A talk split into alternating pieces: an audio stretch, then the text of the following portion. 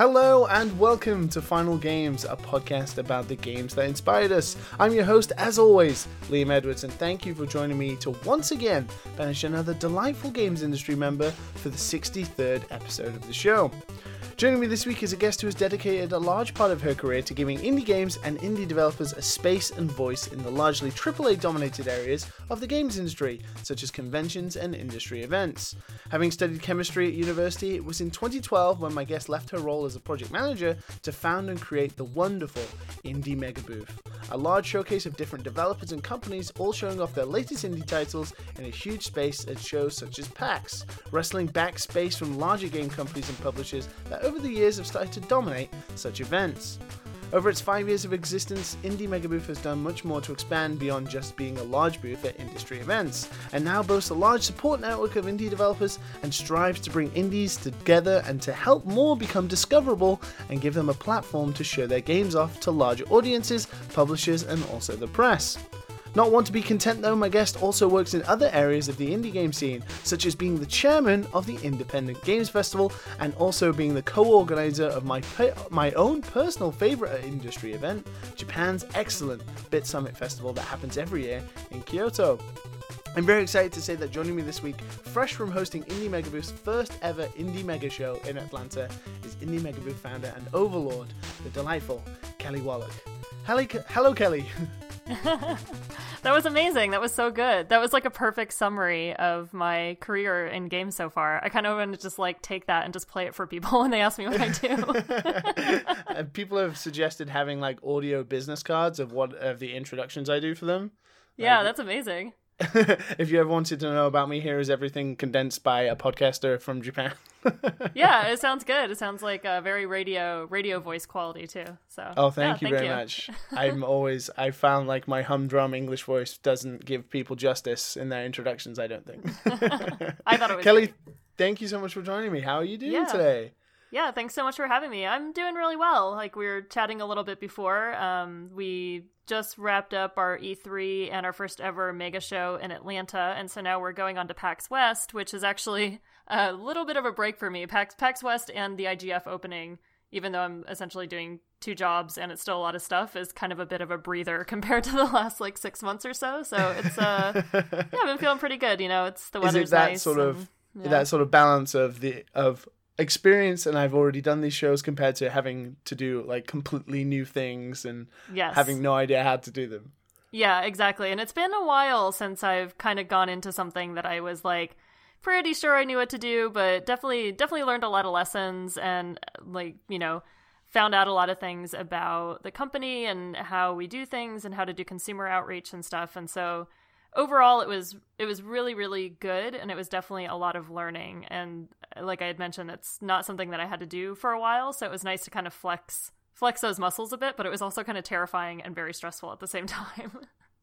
so the Indie Mega Booth itself has been running for five years now, yes. and, and that kind of thing. And obviously, it wasn't last week, the week before, I think, when you did this, your first ever indie like mega show. Yes. And that was kind of like your your own event, like your own big event, but with the same sort of thing you would have at PAX and stuff like that, or was it a bit bigger beyond just Um, the large booth now? Yeah, so it's actually like physically a lot smaller. Like the the turnout the turnout was pretty good. Like we we sold more tickets than I was kind of thinking we were going to and it was getting closer, but because we're so used to existing inside of these larger, bigger consumer events, like PAX has like 100,000 people come to it, right? And Yeah. like we're not responsible for selling the tickets for that. So our experience for that kind of stuff is a little different um, than doing our own kind of shows. But also, the intent of these was to have them be smaller in general because we want to take them to multiple cities. Uh, and the idea is that developers don't have to travel as far, fans don't have to travel as far, and we can really focus on local content. Um, the whole kind of my grandiose vision of how this is going to work is that in the future, once these become a little more sustainable, that the proceeds from the events would get paid to the developers that are showing their games there as a way to help to support um, kind of a little more like avant-garde games and local communities. Um, and then aside from that, we also have a music component to it. So we featured a lot of local artists and musicians. So Atlanta has a super, super cool music scene. So we had a lot of rap and hip hop artists. Uh, we had some alt control games. We had arcade cabinets. We had local developers. Um, we had some art installations, and so it was essentially a little more like kind of like a, a party, like a an arcade party, I guess, that's celebrating local communities and celebrating Just... like interesting, cool things that are going on in the games industry to make it accessible to people who couldn't you know either time or money wise afford to go out to like these kind of big super video game events. Yeah. So let's roll back then to the start then and indie mega, mega booth itself I when I think about it, like I, it feels like it's been around for a heck of a long time. Like it's become this staple of industry events, yeah. especially within like people who I know and developers I talk to and stuff like that. Everyone is always talking about it, and obviously being someone who loves going to Bit Summit and stuff like that, I've become to know Indie Megabooth quite well. Um, so five years, when I say five years, it doesn't seem that long uh, ago, but how was it?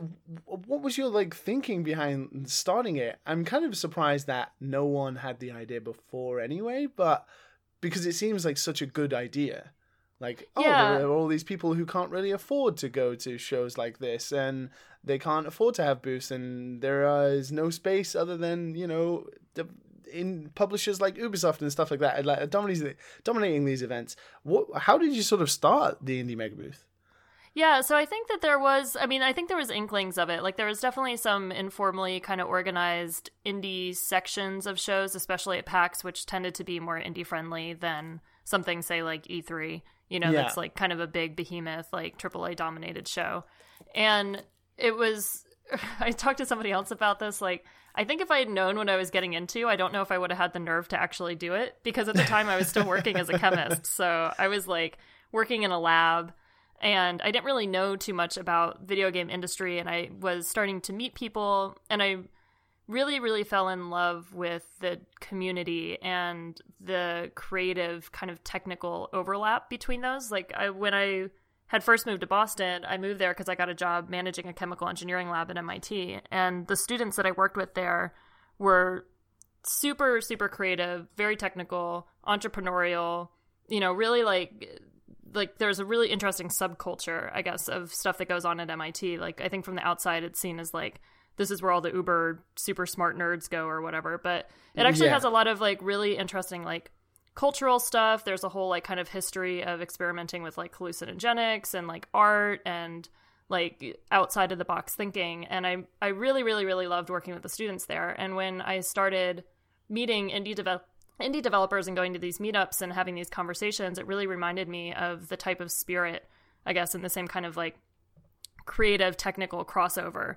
And like people from indie games come from all over. Like people are like, oh, I used to be a physics major, or, oh, I used to be an artist, or oh, I used to be a musician.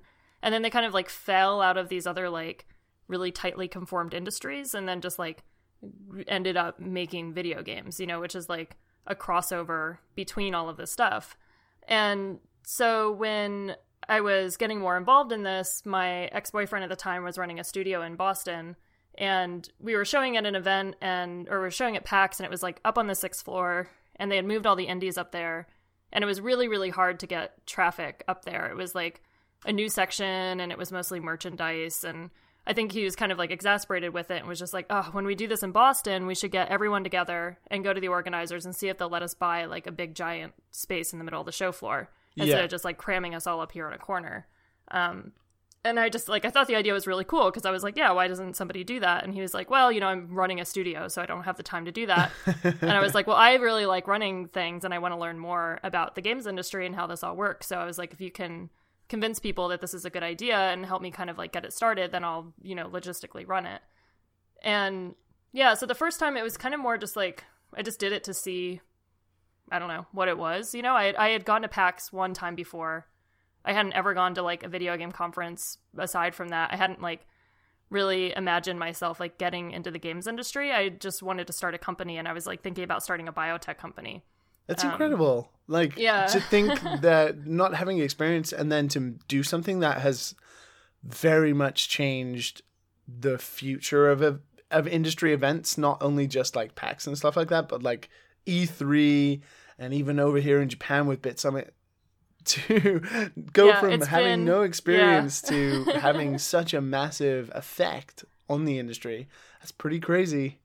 Yeah, it's really and it's it's crazy too because it's hard for me to get perspective on it because I'm so in the middle of it, you know. And I talk to people, and I I understand that it's influential, and I understand that it's important to the community in a lot of ways, but in other ways, it's also like this thing that I just made and created and ran with. Um, and I think that it filled, it really like was a right place, right time, right situation. You know, not that I want to discount the work that like I did or that other people that helped to like get it going and and running it were doing but i think that there was there was obviously a need for it you know and it and it kind of took off and that's why i think when i look back like if i had understood what i was doing and who, who the people were that i was working with and what it would kind of come into i think it would have been really terrifying um, but it was just kind of this thing where it just kind of kept going and going and at some point i was like well this is i switched to work as a project manager uh, to learn about you know how software yeah. is made and I had done like lab management and I know how to code and stuff like that, so it wasn't like totally foreign to me.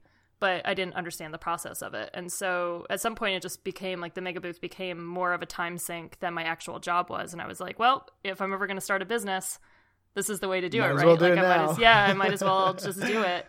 Um, so tell me yeah. then about turning what is essentially just a huge booth at industry events into a business and what it is that the indie the indie mega booth has become like now. What it is that you do to expand beyond just being that large booth.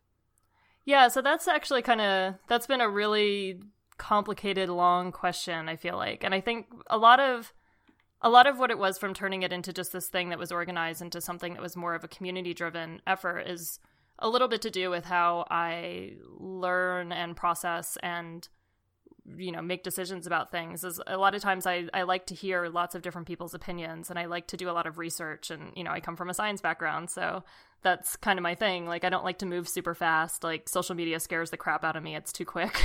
Like everybody reacts too fast. I'm like no i need Yeah. to think about this for three months before i respond um, and so there were a lot of people that like early on that i had met not knowing too much about the games industry where i was just asking everybody that i met everything that i could and finding out you know what are the problems what would be helpful for people. And really like the mega booth is is not just it's it's not me you know it's it really is just a conduit for a reflection of what's happening in the games community. And so i really let the community kind of drive what we do and what's important and like you know the the types of games and things like that. Like the curation that we do once we started doing that is almost almost all based on the teams. Not like the games aren't important but like i want people that are doing something positive for the community overall that have like really interesting ideas and a positive outlook on like what the industry can be and how we can all help each other. Because i have this very kind of like underlying hippie commune kind of like vision of what the world can be in the future which is what the the mega show events are. It's not so much because like I want to make our own event that's going to make a million dollars and be bigger than PAX or something. Like what I want to do is I want to make something that is just like helps the ecosystem of indie games be more sustainable and can bring more people into the world of tech and into the world of games so we like we can have people expressing themselves and having access to resources and networks that they won't have access to unless they're in you know say very privileged situations or they know the right people or they do this. Yeah. like i want us to work with people who are like maybe not really like the cool kids or you know come from a different background or they come from countries where there's not a lot of the same access to technology or they're marginalized communities. And like i want those people to be able to like tell their stories and meet the people that they need to meet because i think that they're doing something good just overall. So yeah. you know, if these events go the way that I want them to, kind of half of the point is just to poke at a little bit of the rest of the industry to say, like, hey, it doesn't really have to be this way. Like, you know, developers are having to pay a lot of money to go to these things, and it's like advertising spend, and but then discoverability issues are super tough because there's a million games out, and like, you know, now there's all this open platform and publishing and access to technologies, and there's all these things that are kind of making it like really unsustainable for people to do creative, interesting work. Um, and so it's things like that where it's it's kind of like I don't know. I'm just most of the time I'm just trying to prove a point. and that so these games yeah, are worth it these these people in Yeah. these games in this community are worth it so yeah, tell me then like as someone who is maybe like a fledgling indie developer or someone who is kind of making a game and they they don't really know how to get it out there and stuff like that what is it that the indie mega booth can do for them or you as a company can do for them and how they go about like approaching you guys and that kind of thing Yeah, so I mean, I think I think one thing to also kind of say in this is like as as important as I think people feel that the mega booth is, I think that there's a lot of avenues to success. You know, like we're not the kind of golden ticket to solve all of the problems. Like we're Yeah. a, a piece we're a piece of the puzzle kind of thing. Um, You, so you I- guys are like yeah. very much US based as well, so it kind of yeah does only really depend if you live in the US. I mean, you have BitSummit over here in Japan as well, um, but obviously that is quite limiting in, in itself. Yeah. But if you were like a US indie based developer, Yeah, I mean, we definitely get teams from Europe and from kind of all over the place. And then we've done a lot of work with our partners and sponsors to have, we call them like scholarships. Um, but Intel has been a long time supporter of, uh, as part of their diversity initiative. And so we help to fund um, boost spaces and some costs uh, for developers that are coming from, uh, you know, far away places or, like Yeah. I said, marginalized communities. Um, we do work with Unreal to support games that are made in Unreal Engine. We do a thing with our alumni group where they pitch in and help to pay for the mini boost spaces.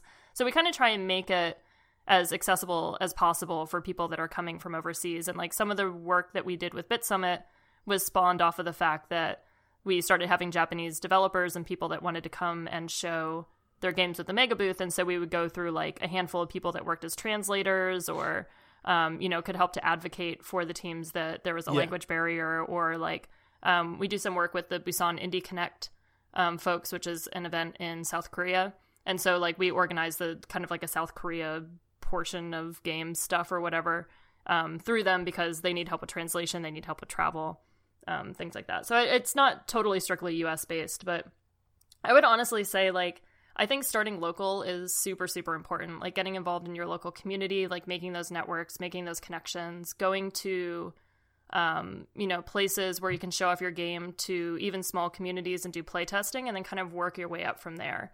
I think that it's kind of you know, we have people ask us like when should we apply to the mega booth or when should we show our game at PAX and it's like, well, when do you want like 30,000 people to look at the game?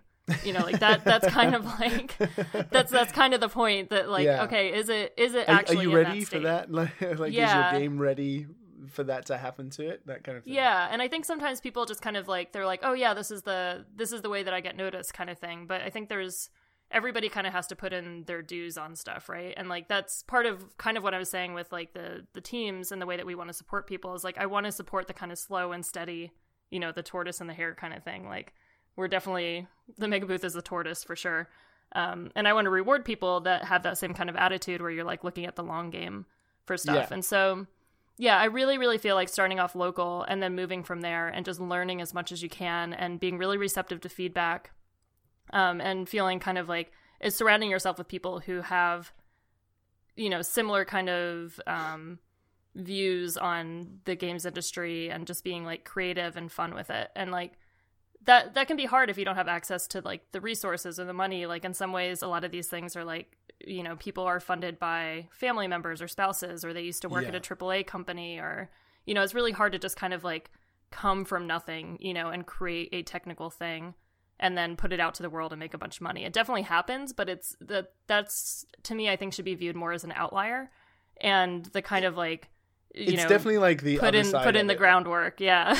Because making your making your own game is difficult in a sense and i mean you could be like a super genius person who mm, can make games in any engine and you at home are making an amazing game but on the flip side of that to even get that game out to people is this whole other world of business that needs to be done that maybe you have like completely no experience for or you have no money to do like going to events Yeah. is super expensive Yes. and showing your game off at booths is very expensive and stuff like that it's like this whole other world to yes you may be great at making a game or you know you and a few friends as a studio making a great game but how are you when it comes to like actually showing off that game that you've made to people or marketing it and showing it off at events and stuff like that it's like a completely Yeah. different world yeah well and that's part of like what we want to do with the mega booth like the that's why we have like the alumni group or people who we call they kind of have like graduated from the mega booth is that we want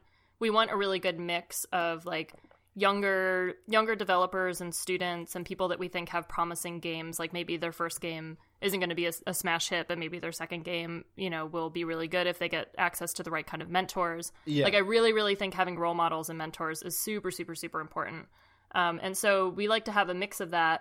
And then we kind of teach people the tools that they need to have basic understanding of like, how do you market your game? How do you show it? Like, what do you do with the playtesting feedback? And then after they show their game a few times with us, then, you know, the game launches and ideally then they're in a situation where they can give back to the community later to either act as a mentor or to volunteer or to contribute back financially. Um, or if something goes wrong with the game and it doesn't do well, they can kind of reach out to the community and ask for feedback or at least like have a sort, a sort of like support network um, to help them through that situation as Yeah. opposed to just kind of like just showing the game and then being like, okay, peace, bye. Yeah, see you Um, next year kind of thing. Yeah, exactly. So like a lot of the a lot of the part of like growing it as a company and doing all this stuff is like all these things that happen in between the shows where we're trying to connect people with opportunities and like all of our partners and sponsors and equipment um, providers and all that like we can c- essentially give an opportunity to almost every single person that we work with because we have such a variety and diversity of um, different companies that we work with. And we're also careful about the companies we work with because we are you know essentially implicitly endorsing them by having them work as sponsors or, or partners. And so Yeah. we really want to make sure that like everything is mutually beneficial. Like everyone is kind of getting something out of the situation um, and it doesn't feel exploitative or it doesn't feel like anybody's being taken advantage of. And it's just like you know here here are the opportunities and we're just collating all those opportunities together and then giving them in easy ways for like both sides um, Excellent. yeah It does. It is constantly uh, every time I hear or have a conversation with someone who's talking about the indie megabooth or experiences, whether it always is a very positive one and seems like a complete force for good within the Yeah. industry, which is excellent. yeah that's super awesome to hear i mean that was always kind of my that was always really my goal is that i just wanted it i wanted it to be doing good you know and good in Yeah. like the actual true grammatical sense of the word good Not- Just a positive. I think positive Yeah. is more the word, n- Yeah. and not so much doing good, but doing positive. Um, Yeah. Positive either for the individual developer who's maybe had a good experience showing their games off, but also positive in the sense of getting in indie games out there and being a positive force for the indie scene and the games industry in general, which is excellent. Yeah yeah i mean it's been yeah it's been very very incredible and very rewarding i feel like to have been a major part of making something like this happen that's become really important to a lot of people and i feel like has done you know a lot of yeah positive positive things overall in the industry. So like i said my kind of my hippie my hippie commune version of the future i'm gonna make it happen It's one, coming true. one little piece at a time yeah one little bit at a time. You can only you can only affect the things you can affect right? And like your kind of immediate your immediate Unfortunately, life, so. though, unfortunately though, for you, you're going to have to let it sort of evolve by itself now and hope that that happens because we're going to have to send you away to a deserted island. Unfortunately, Oh my gosh. Unfortunately that actually you- sounds amazing right now. well, you can make your sort of own own hippie commune on an island by yourself Yeah. with the eight games that you've chosen for today's show. yes. Um, and we're going to sort of leave indie games by the side a little bit, um, even though you deal with it every day. Yes. Uh, we had Rami from Vlambeer on, um, Mm-hmm. and he very much said, you know, indie games is sort of my existence, my life. Everyone talks to me about indie games. Um, so the games he sort of chosen were all big AAA titles because it was Oh, kind of a palate cleanser for him. Um, Yeah. And although yours aren't, you know, massive AAA titles, there's de- definitely games from big studios here and stuff like that. And um, yeah. there's definitely a theme. Kelly Yes. there is a, very much a theme for the games that you personally like. Um, but they're all excellent choices for a deserted island situation. So why don't we start with the first game and listen to some music and jump right into Kelly's final games?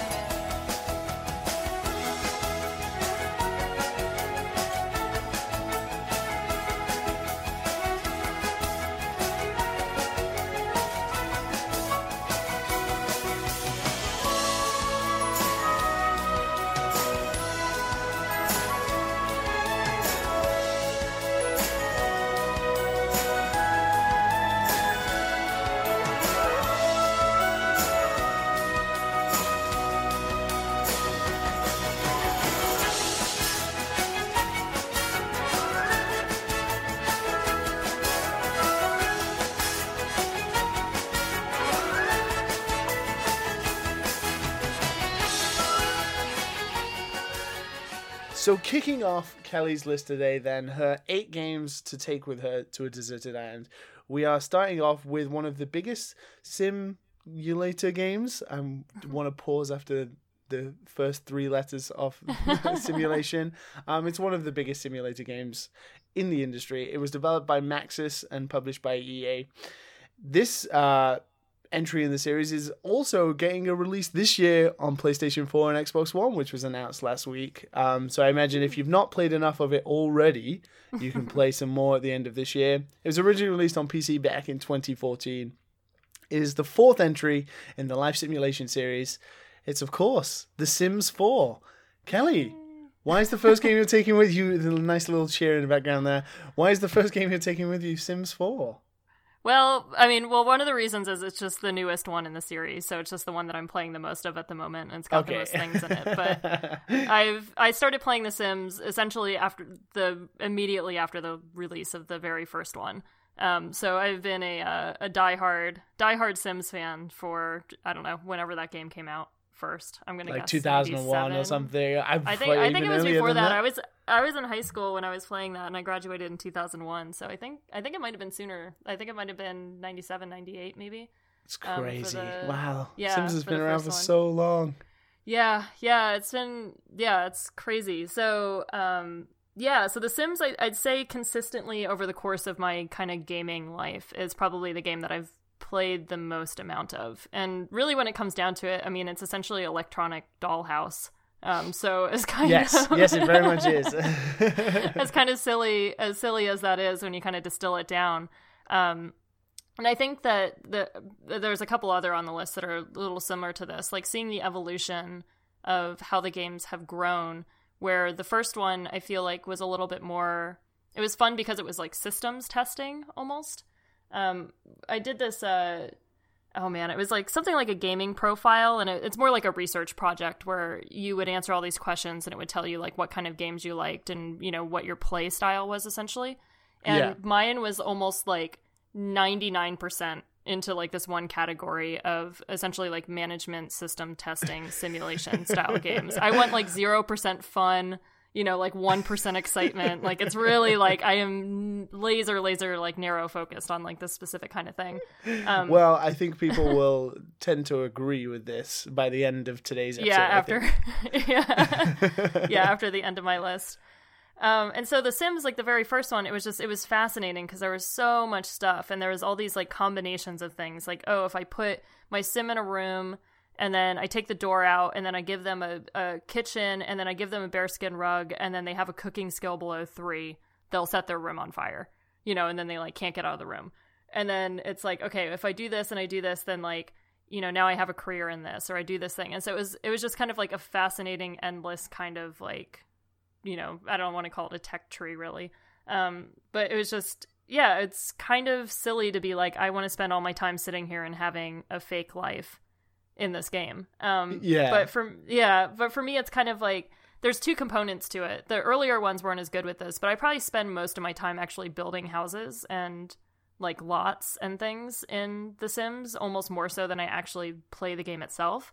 Um, and it wasn't until The Sims 4 that I actually played it without doing like a, a money cheat or a sandbox cheat or something. Because then it just became like a, a grind. You know, it's like I go to work every day in my real life.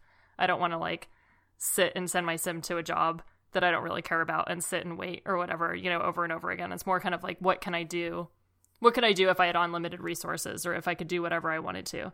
Um, and so as as it grew you know and then you could have generations then it became a like oh you know what are the genetics behind like having this person this person have a kid or what do the grandkids look like or what about the cousins or what about this um, Oh no, the the Nazi realm of thinking. oh my god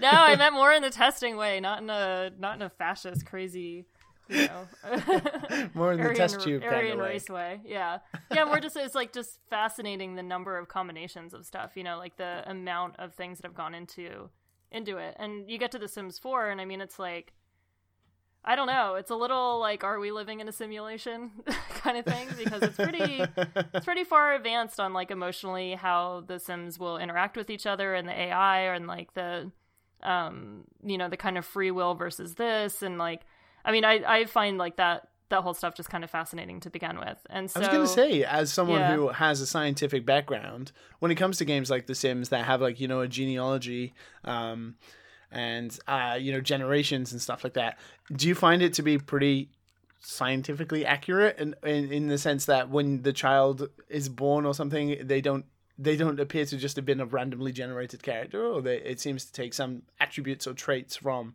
the parents that you created. Yeah, no, it definitely it definitely does, and that's kind of the interesting thing with making a game like this is that you can you can program all of that in. I mean, DNA replication is essentially just programmed code that's replicated over and over again to create humans. You know, like when um, I took a well, I took a couple like biochemistry classes, but one of the most like kind of amazing things that blew my mind when I was in school and I was learning about a lot of this stuff was like a, a 3D rendered video, which was like a big deal at the time, of um, the of like DNA and RNA transcription and like replication, and it's kind of like creepy. Like the chemicals, you know, it's it's all like plus and minuses, and it's all little, you know, subatomic interactions. But when you look at it in like a biological sense, it's like okay, here's a big crazy ball of stuff that's like walking along the DNA to replicate it and it's doing this and it and it looks it looks weird, you know, like it's kind of it's kind of crazy to think that on like this very very basic level it's all just little chemical reactions that all just somehow go perfectly amazingly like amazingly well and creates a functioning human being that has like thoughts and feelings and a life and exists, you know, and it's all just Yeah. like comes down to just yeah, pluses and minuses, right? Just like binary code. yeah, exactly. Yeah. ones and zeros, but instead biological ones and zeros of pluses and minuses. Yeah. Yeah, and so it's it's pretty yeah, it's pretty it's pretty incredible. Kind of want to so have a lie down now. I know.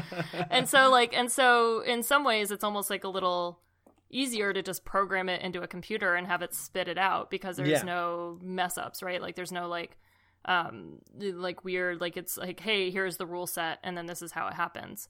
Uh and There's so no like children with arms coming out of their heads. and- Yeah, yeah. I I mean, you can do a bunch of weird stuff. Like they've added in, you know, like there's vampires and aliens, and there's all types of crazy stuff. Like I mean, we don't want to be too realistic, too scientific. yeah, yeah. Well, yeah. So I mean, it, it kind of once they release one, then it turns into later. I call it the uh, the expansion pack hype train, where you know they only come out with a new version of these games every like four or five years or something, and then in between they just release a bunch of like you know downloadable content and um and Yeah, I can't remember The Sims expansion 3 packs had something like 70 plus DLC packs and just.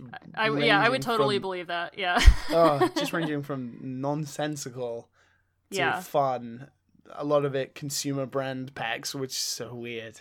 So weird. yeah. But yeah, they had a lot know. of like yeah, they had a lot of um cool there was a really big modding community around The Sims 2, I think. And then The Sims 3 they actually integrated a lot of uh the tools that the modding community was using into The Sims 3. And then The Okay. Sims 4 they kind of like backed away from that, but I've actually found that the content quality is still really high. Um and there's a lot there's a lot that kind of gets added and that's going on and that's a little more accessible and there's also a lot more variety in like the colors and styles which was one of like the original kind of like modding community was coming out of um, and also like making way better textures for like hair and clothes and stuff like that um, which the sims 4 i feel like is actually kept up on pretty well like i just picked up a couple new expansion packs and i'm like wow these are all clothes that like are actually like on trend and interesting um, and so you know, if you think about the community of people that's playing The Sims, I mean, I think it's like 70 or 80% women or something. And it's like one of the top tel- selling PC games of all time.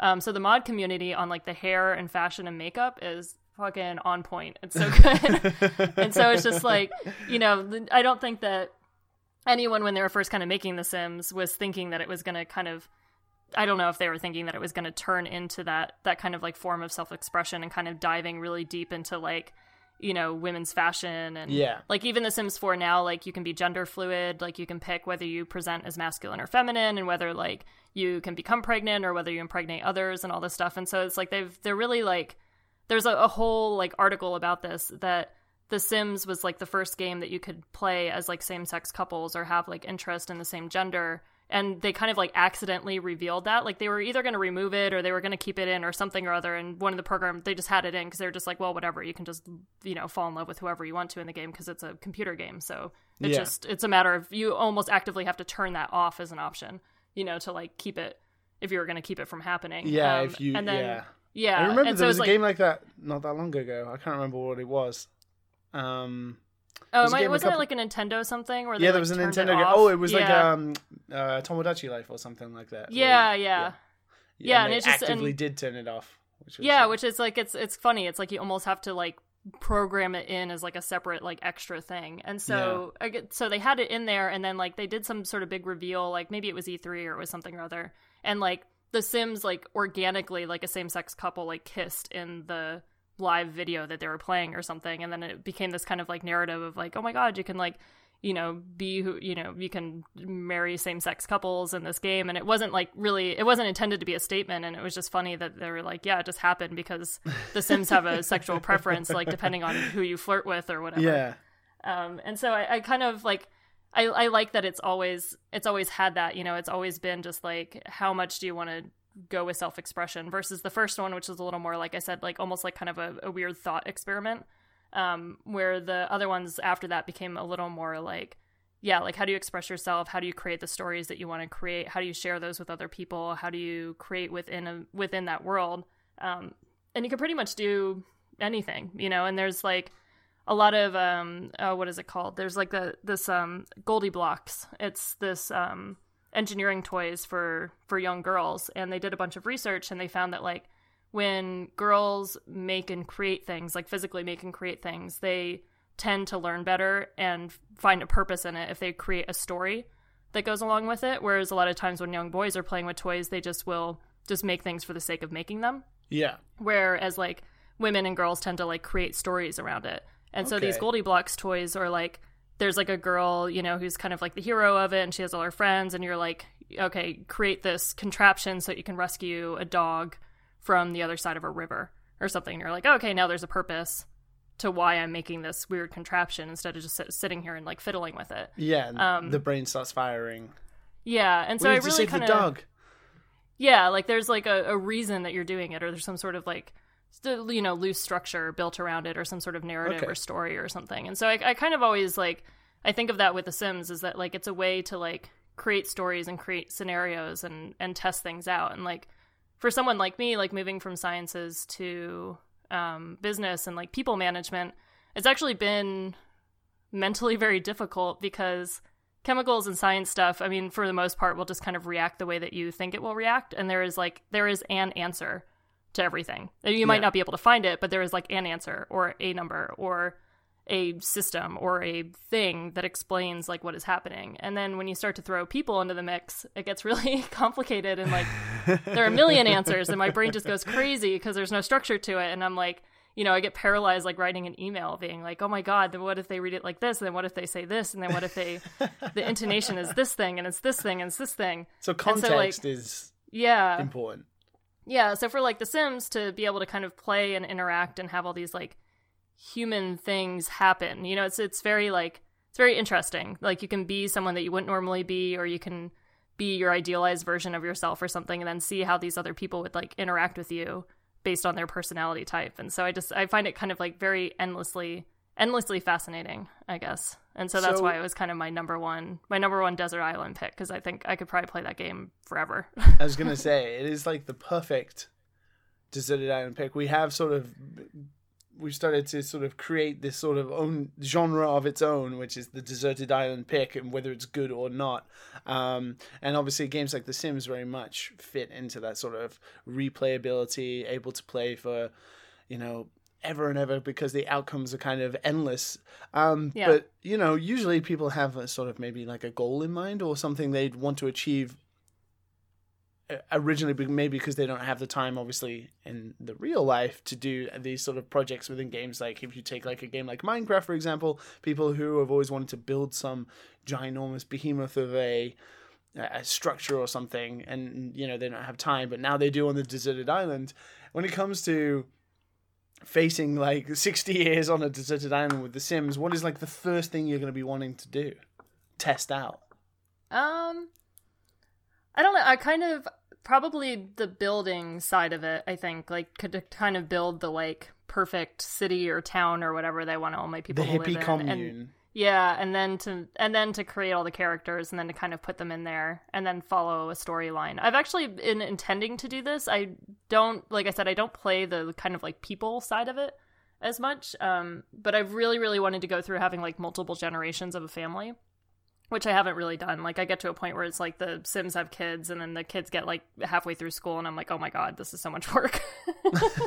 this is too much like life. yeah, this is yeah, this is it's a lot of stuff. They need to go to school, they're hungry, there's too many people running around, like the house is dirty, you know, and then just then it just kind of feels like it's too much. So I think I'd really like to do that, like have like kind of like dynasties of generations of people and have this like town that evolves over, you know, however many years or whatever. Whereas now I kind of like I start and stop and go from scratch pretty much like all the time. Like sometimes I'll go into it being like, I specifically want this interaction with these types of people. Like I just want to see what happens if someone's like a crazy kleptomaniac, you know, that is in a rock band with, you know, a person who cries all the time or something. You know, and just kind of like see what happens with it. Um but then like I'll play that and I go through like I also binge play games a lot because when I do have free time for it, I'm really like, okay, I'm going to spend like 4 days straight sitting and playing this thing and then I won't pick it up again for like months.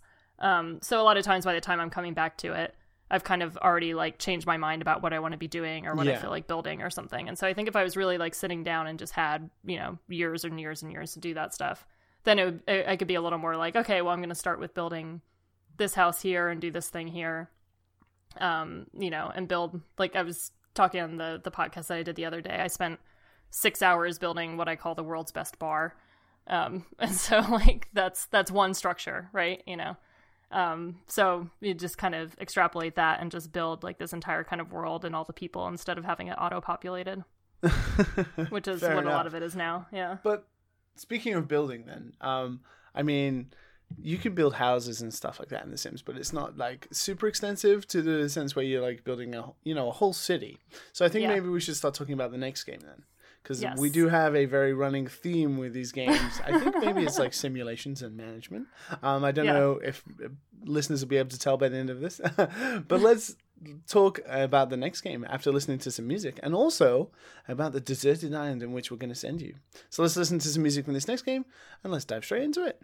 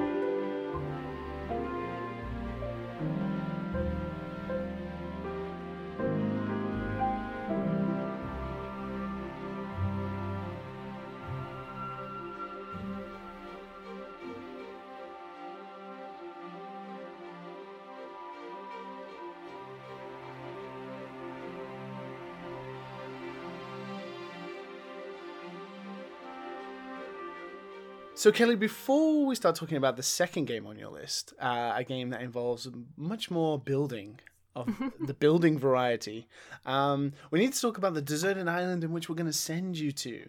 I mean, Okay. we're giving you eight games, so we're, we're kind enough. We're not, you know, banishing you to be mean or anything. It's just part of the show. Um, Yeah. So we allow you the choice of deserted island and where you're going to be sent. So it has to be a place from video games, though. It has to be Ah. a place or realm. It doesn't have to necessarily be an island. Um, it just has to be a, a place or a realm from video games, with the caveat that it is, of course, deserted. There is no NPCs or characters to help you out. But if you choose a place that has is known for having uh, difficult wildlife, um, let's say, or monsters, they will be there because that's part of the Ah. wildlife, right? You know, when you go to Oh, a deserted island, you don't know if there's going to be dangerous animals or such.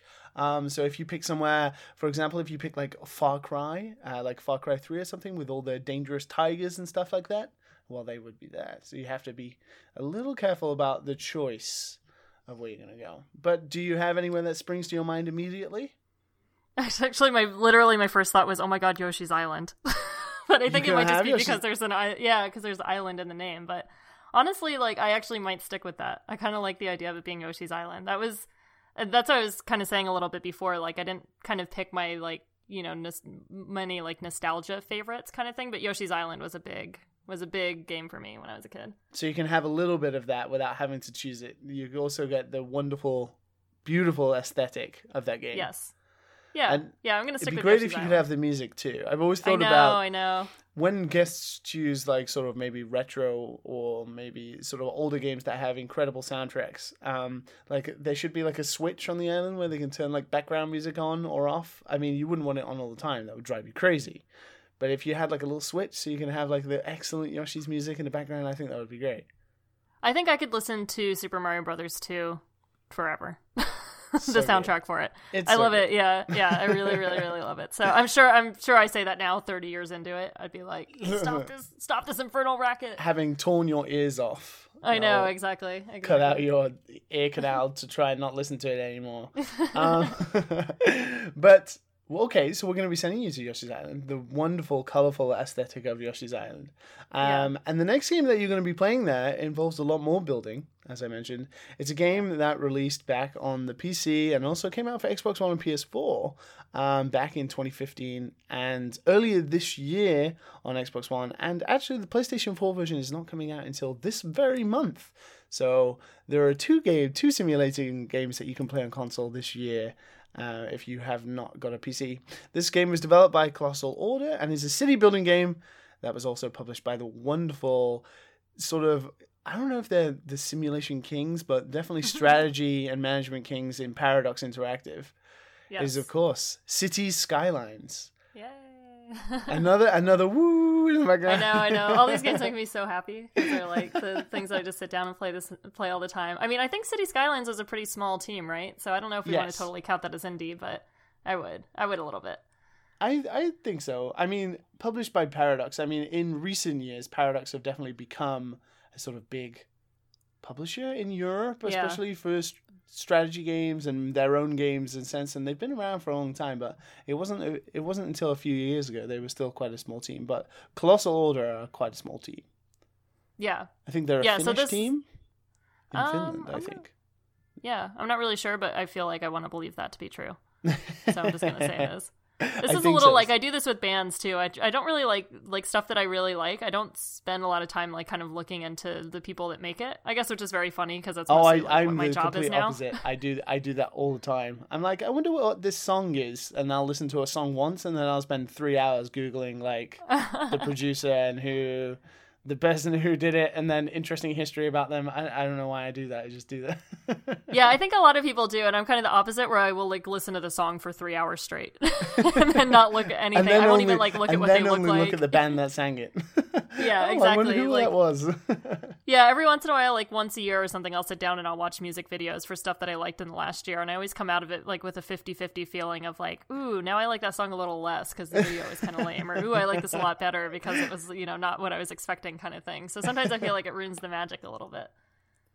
So, t- talking about City Skylines then, and developers you don't know about, um, why are you taking this game? I mean, it's kind of obvious in terms of a deserted island sense, but why personally does City Skylines over all other city building games? Because there are quite a lot of them now, um, Yes. especially considering before we started the show, you had a sort of choice between Sim City 4 and this one. Yeah. and City Skyline Yeah. had it beat. Yeah, so the Sims uh, or the like just simulation games in general. So Sim City, Sim Ant, Sim Tower, all that sort of stuff. When I was really little, um, we always had computers in our house. Like my dad worked in the military, but um, once we were kids, you know, he kind of stopped doing like combat-y type stuff and was doing more like going to graduate school. And he was um, worked on like the Pentagon, very early internet stuff, super into computers, and like SimCity to him was an educational game. And so I remember playing SimCity on like a giant floppy disk and like on the Super Nintendo. Um, and it kind of being this thing that was like, I don't know, like it was a, an educational game that to me was like fun and, you know, goes back to the kind of systems testing stuff and learning about, you know, how do all these things interact and, and interplay with each other. And so SimCity is another game I've been playing, you know, since I was a little kid. Um, and SimCity 4, I spent a lot of time playing that one. I think out of all of the Sim Cities, that's probably the the best the best one out of all of them. And it was the one that I felt like I actually like beat, and I'm making air quotes, because um, I had worked on like a single city for you know a year and a half or two years or something like on and off. And I got it to a point where I felt like it was like perfectly balanced. It did all the stuff that I wanted to. It had all the systems and all the transport and everything that I want in it. And so I was actually kind of debating back and forth on that because I was like, I kind of beat this game, even though like it's hard to beat like a sandbox, you know, of a game. Yeah. Um, but I think what City Skylines does. So when SimCity Five came out, it was kind of like I didn't actually even play it because it just sounded so like kind of disappointing, you know. And uh, a friend of mine actually bought me. They had Tropico on sale, or Tropico Four or Five or something on sale. Like when that came out, as a basically like hey, if you wanted to play SimCity 5 and it's not good, here's Tropico. So I spent a lot of time playing Tropico. Um, and then when City Skylines came out, it was kind of like, it was really nice. It was like a little bit of like a breath of fresh air into the kind of like SimCity style of games. Because even like you were saying, there are a lot of these like city building games out. Like SimCity is definitely the, the standard yeah, of like where absolutely. all this stuff comes from. And like Sim Tower, like there was a game that was in the Mega Booth recently called Project High Rise, and it was like it was perfect. It was essentially just like a modern spiritual successor to Sim Tower, which I had assumed somebody would have made it in the last 15 or 20 years or something, but you know, it just didn't happen for various reasons. And I think City Skylines is kind of is is that. And one of the things that I find really interesting in it between SimCity and City Skylines is that SimCity tends to focus more on the metropolis management. So like the kind of early the early stages of the city that you're building are a little less important than what you do when you manage it on the bigger scale. And so you can definitely make like, you know, bad decisions very early on, like, oh, I started building this one big highway through here or whatever, and now however many hundreds of years into into the city it's become a problem. um, but I don't find the like kind of metropolis management side of it as kind of interesting. Like I said, I more just kind of like want to balance it or see if I can get everything to like be working kind of properly together. Where City Skylines, I think, focuses a lot more on the early, like, kind of town and district building, and like, and I, I just thought it was like it was really, really, really interesting to spend more time on that part of it, and it actually kind of for me spawned my one kind of like video game idea where, um, you know, you're spending say ten or fifteen hours building like the kind of early parts of your city, and you're like, ooh, this tree goes here, and then this district is called this, and then I follow this sim back and forth to their house um, and then you get partway through where it's starting to grow, and you're just like, I had like bulldozed over like a district that I'd cared very, very much about at the beginning of the game, and I was like, "Whoa, what happened there?" like, I was really, really, really concerned about like all the individual people that lived here, what color their cars were, and all that. And then, you know, however many hours later, I'm just bulldozing it like I'm Just some like, sort of cap- capitalist crazy. You know, Let's let's get rid of these Yeah. guys. Let's just move these guys. Can you like create natural disasters and stuff like that in this game? Um, I don't know if you can. I never really kept those turned on for SimCity either. Um, not that I would turn them off. I, I'm, I actually, honestly, I don't even know. I feel like maybe you can, and that was actually the other thing on why I was between SimCity 4 and City Skylines because even though I've played a lot of City Skylines, I haven't played nearly as much of it as I've played this like SimCity. So I'm a little like, ooh, is it actually going to be a game that I could sit down and play forever, or am I going to get 150 hours into it and be like, oh no, it's not as deep of a city as SimCity or a game as SimCity was? But I'm I have faith in it. Like I I feel like they made a lot of the right decisions, and I don't know if I'd have access to the to the internet, but the Steam Workshop uh, integration in City Skylines is super, super, super good. Because like I never really got into any modding with SimCity. Um, mostly it's like the Sims modding, like I said, was a little more kind of like fashion, makeup, hair based stuff. Where like SimCity is a little more like you know building structures, like the the kind of aesthetic of like the architecture in the game. Yeah. Which to me wasn't ever really something that I cared so much about because I wasn't trying to like recreate a specific city. I was just interested in like the functionality of the city. Okay, so Um, you're not trying to make like a perfect Blade Runner Neo Tokyo Yeah. futuristic style. Yeah, Just- exactly. Just, a nice functional city. Yeah, but. City Skylines has really good like Steam Workshop integration and also kind of allows for issues with like systems of, you know, how you manage transportation or something like that. Like there's a a mod that you can get that makes the UI easier to understand or something like that. So I think it actually has a really good kind of like um you know development community and mod community kind of like working together thing to like make the version of the game better you know overall as opposed to just like kind of straight up just like putting skins on the buildings or something, or just changing Yeah. like a little bit of stuff.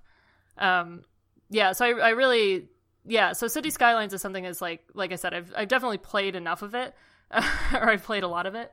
Um, but to at I'm- least understand that taking it to a Yeah. deserted island forever is a good a good idea. yeah, exactly. Not hitting not a hitting and hope, which some people do. They're like, yeah, this game seems interesting, and I've always wanted to check it out, and then maybe in Yeah. five years' time, you're like, ah, fuck. Yeah yeah exactly and I, I feel like with that and there's another actually the next game on my list is kind of the same thing is i feel like there's like a little bit of a kind of like renaissance of these like sim style games which i'm super super super happy about and a lot of them it have been definitely really seems good to be. yeah and they've been like good spiritual successors because like i said a lot of these games for people like me that play this type of stuff you only get a new game once every like four to five years or something so there's like a long wait between this stuff and it's really like it's hard to find the stuff on mobile it's hard to find like ones that are well made or like thoughtful and so when you do come across them it's kind of like very special but a lot of them have just been like these big you know chain kind of like dynasties of games and a lot of them have gotten kind of stale because they're on like the third fourth fifth version of the game Yeah. um, and now it's just kind of become like you know at some point like the sims 3 turned into like a microtransaction you know disaster kind of thing. It was just like constantly like flashing gold things at you and trying to get you to buy shit in the storefront and it was doing all the stuff where it's like no i just love this game and Just i will me- pay you any amount of money. Things. Just- yeah, to like yeah to stop doing this. And so i think that was kind of like where simcity 5 seemed like it faltered a bit where they were like shoehorning a lot of like random things into it into a fan base who is like already super super super dedicated and really rabid for this kind of content um and, And it's weird because it's like, in games like that where the pace is so slow. It's Mm-hmm. like it's not like hours. Of, it's not like an hour of play or two hours of play. It's literally days of play. These are games Yeah. that people play for you know two weeks non-stop and then they don't touch for maybe like a year. It's not like Yeah. a game someone comes to every night for like an hour and plays Yeah. like a few games of multiplayer or something like that. So doing stuff like mi- microtransactions in games like that and stunting the pace or even trying to make money off these people who only play in large stints is so weird. It just doesn't Yeah. even make any sense. Yeah, and so I think that there was a lot of like there was a lot of frustration and kind of backlash on that when the Sims started doing it. And I had actually rolled back versions of my game to like earlier versions when they like before they had included some of the like in-game store options and stuff like that. Um and I think I think SimCity 5 actually wasn't that wasn't that also EA? Like EA bought Maxis. A lot of these games are Maxis There was one games, so, I can't like, remember yeah. if if it was SimCity 5, but one of them was an absolute disaster, wasn't it? Yeah, that was 5. Was that 5? Yeah. yeah. Yeah, it was just Yeah. like a disaster, and it came out at Yeah. almost the same time as as oh, I can't remember which one it was. Wasn't SimCity Five though just called like SimCity? Didn't they just like rebrand it? Um, maybe I'm not really sure. It had like some like online all the time kind of thing going on. and, yeah, yeah, because they yeah they re it was like because I remember EA saying it was like a reboot of the franchise, and Yeah. then they didn't name it SimCity Five.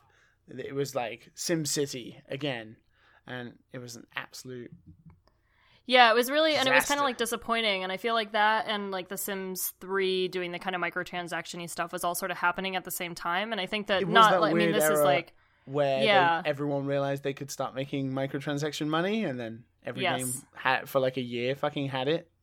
yeah. And, and I think that like the community of people who play these kinds of games are like, hey, I've been loyal to this franchise for 15 years. Like, why are you trying to milk 2.99 out of me? Yeah, for something stupid, you know, that doesn't add anything to the gameplay. Like why like if you look for like The Sims, like mobile or SimCity or something like that, like they're all like yeah, they're very like microtransaction-y, like city builders, like in the iOS kind of sense.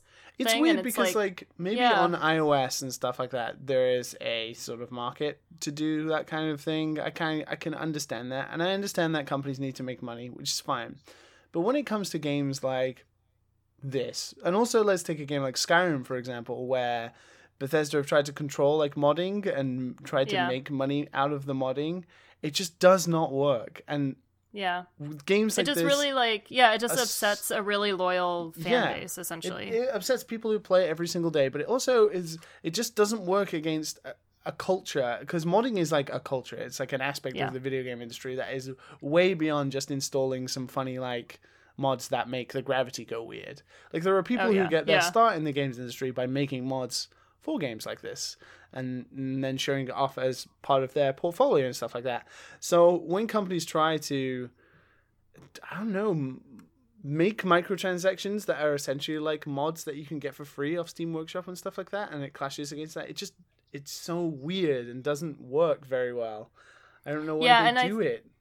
Yeah, I mean, I kind of understand in like in a grander scale, you know, like if the game's been around for a long time, it's bought by a, you know, the second or third party to own the franchise or something and they realize that they have this like kind of cash cow that will keep making money, you know, like I think that's one of the problems why like VC investment has been like kind of a, an awkward thing for developers and stuff to take on is because Yeah. a lot of times there's no guarantee of a return on investment with a game because it's an artistic medium, right? Like it's a little hard it's a little harder to do that if you're not on like a AAA scale. And so a lot of times what would happen is you would see games that were VC backed and then they would just cram microtransactions into it or some Yeah, sort just of all like of a sudden you would coin system. Yeah, yeah, which it didn't match with it, but they kind of it's hard to pitch it to like traditional kind of VCs or people outside of the games and tech industry because there's no guaranteed, you know, ROI associated with it. And so they're like, well, if you add this kind of transaction into it, then our research has shown that you get a 0.05%, you know, increase of blah, blah, blah, blah,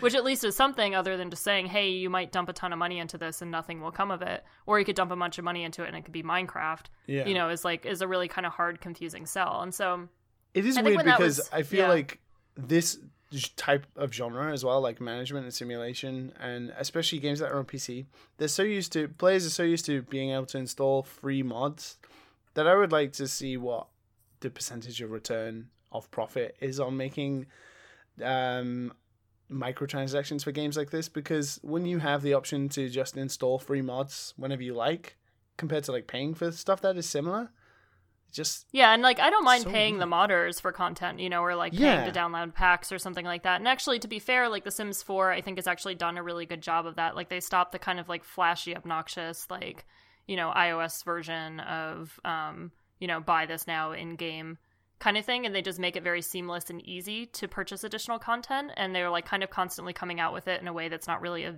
a like uh, invasive. And so I've actually I've probably spent more money on The Sims 4 than I've spent on any other versions of them, and I felt not bad about it. You know, like I didn't feel kind of like taken advantage of or preyed on or whatever. I just kind of feel excited. I mean, I'm also like you know in my mid 30s and I have more disposable income than I did when when I first started playing the game. It's like that Um, time when I mean I'm not going to admit anything, but it's like that time when you leave university and you don't pirate games anymore because you have exactly yeah and like and that was a thing that i started doing yeah like basically right out of school and like the sims was always like you know a, a series of games that i would always pay for. And there were like certain things where it's like you know i always paid for nine inch nails albums because i was like they're my favorite band ever so i want to like support them kind of thing.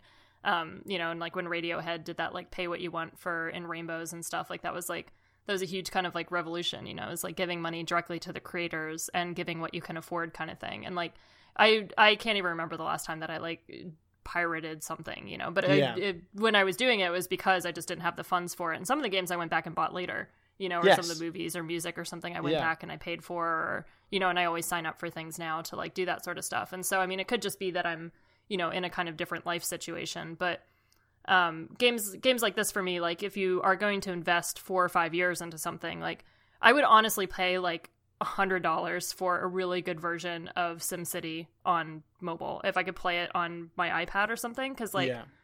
because those kinds of games work i think really really well with touch and stuff especially building. And a lot of times it's like it's kind of confusing to have to use like a, a mouse and a keyboard or whatever to interact with it because it doesn't intuitively make a lot of sense. Um, so it's it's kind of actually like incredibly frustrating for me. Like one day i sat down like maybe a year ago and tried to find just like a SimCity style game on mobile Did and you just you just can't. No there's no like just build a city game. It's all like you do this and then you earn this and then this thing you click here and then this does this. And i'm like i don't want to do any of this. Like i just want to build Yeah. a thing on my ipad instead of having like, it stand in front of my stuff like computer. yeah yeah. So it's like and i like i said i think that there's a really big market for this. So i kind of wonder if like around when simcity 5 was out and like the end the tail end of sims 3 and into sims 4 if a lot of people who are kind of like me were like frustrated with it and were like well maybe we'll just make our own version of it because i would imagine it would take a while to complete a game like that so i kind of wonder if that's like where city skylines was kind of born out of was this Maybe. idea of like you know what what can we do to actually advance this genre and make it better instead of like the kind of stale like um you know at some point if you have something like a franchise that's been going on for so long you kind of stop being able to take a lot of risks because it's such an established it's such an established thing that any kind of changes become really really big deal you know and you have to Yeah. justify it up the chain and you know how are the fans going to react or whatever and so you like have city to skylines call it a yeah and uh, Yeah, fuck it up. yeah. yeah, you have to call it a gritty reboot, and Batman has to go live in a cave and fight people for twenty years or whatever in the mountains. Um, and so, like, so so City Skylines, I feel like kind of it really, really does feel like a kind of spiritual successor to what SimCity is. So for me, it's almost like like City Skylines is now my SimCity. You know, like SimCity Yeah. stopped being SimCity for me after SimCity Four. Um, but when I play City Skylines, I still it invokes all the kind of like feelings and systems and ideas and stuff that I had, you know, r- reminiscing as a kid playing the original SimCity and all the way up. It's like I just feel like it's the new SimCity, We've which I think is is a good compliment. Yeah, I was going to say because we've seen quite a lot, a lot of that recent. Well, I think in my head uh, that we have Yeah. in terms of like games that are spiritual successes to old series that the people who Really make the needed it. spiritual Yeah. successes are making excellent games that carry Yeah. the genesis of those types that they played whereas the like company that have been making them for years have eventually like i don't know like butchered it and fucked it up so hard that the spiritual successors are the ones that feel the most like the series and they're just made by Yeah. fans of that series from years past and it's kind of what's happened with city skylines compared to like SimCity. I feel like we're seeing more of that Yeah. recently, which is super weird. Uh, yeah, we have yeah, like this I- whole I mean, I'm- breed of creators. yeah, and I really love it. Like I said, like the Project High Rise, like the fact that nobody has made or had made a version of Sim Tower, a new one up until now is crazy. Like I had an emulator on my computer to run Windows 3.1 up until like a few years ago to keep playing that game. Like that game came out. I was in elementary school or something when that game came out, you know, and like and there's a whole community of people who still play it and still like it and like still reference it and stuff and that's it's yeah, I don't I'm trying to think of like another kind of like game or genre or something that's a little similar. Maybe like actually I feel like a lot of the esports stuff might I was going to say we that. have yeah, there are Yeah. like fighting games that have been made by Yes, yeah. people who are inspired by like Street Fighter 2 and stuff like that or Marvel. Um also of course you have like MOBAs which have been inspired by the strategy games of old and stuff like that. Um but speaking of I don't know whether it's very similar, but the next game on your list is kind of like that. Yes. Um cuz yeah. The the the very specific niche that this next game fills um, was dominated by one series alone Yes. for a very long time. Um, and this is a game I didn't even know about actually. Um, because Ooh, this it's developer, pretty new actually. yeah, Yeah. very new, and this developer has been very heavily associated with their other massive title that they've been doing since they became an independent studio.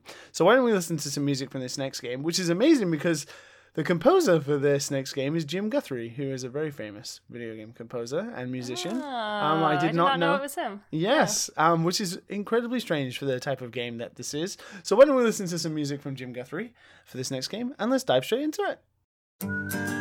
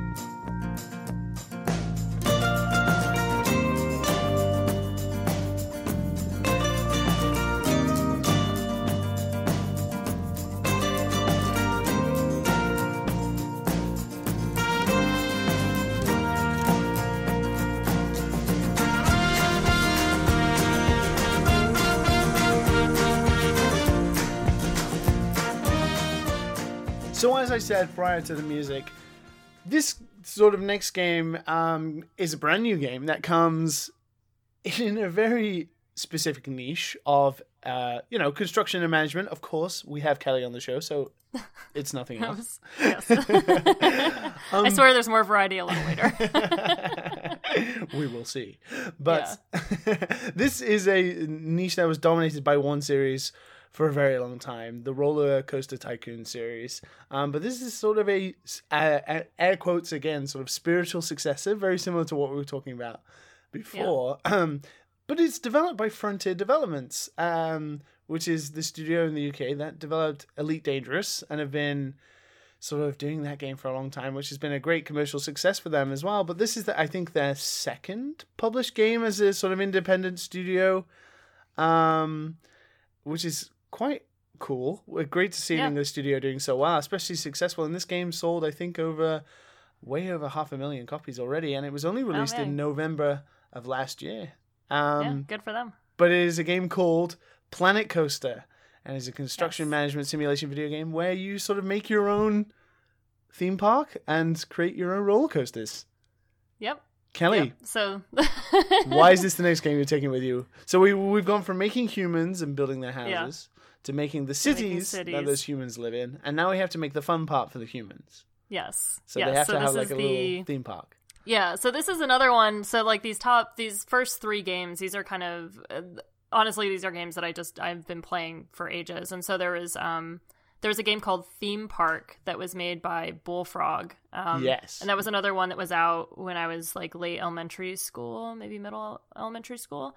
Um, and that was around the same time as SimCity. And I was like obsessed with that game. I loved it. And you could do they had like um you could ride the ride you know and it would do like a little kind of like motion video thing which was like crazy at the time yes um and yeah and i just i love that and then it became later i discovered roller coaster tycoon like the first one so this is a series i've also been playing for a really long time and so this one was kind of between the roller coaster tycoon 3 platinum edition which is has all of the expansion packs in it and planet coaster which like we were saying is a kind of another spiritual successor one and this is the same thing where like I've I've up until I would say six months ago, I've still played Roller Coaster Tycoon three, and like I don't know when that came out. It came out like a while ago. I think I was in college or something when it came out.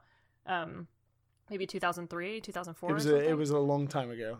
Yeah, the series was, has been around for a long time now. Yeah, and there hasn't really been another like you know theme park game. And Roller Coaster Tycoon three, they had like a, a safari add-on and then like a water park add-on and i spent ages and ages and ages trying to build a water park. And then when i got into working in video games and i understood a bit more about game design and mechanics i went back and i played it and it was almost unplayable because i realized that it wasn't me that didn't understand what was going on. The tools were just not good um, which was really really disappointing. And this is just primarily for like the water park version of it um, and so it kind of made it hard for me to play the game after that, and it was a little bit of a bummer. Like I basically had to just ignore the kind of like water park side of it, or I would just make a pool or something like that.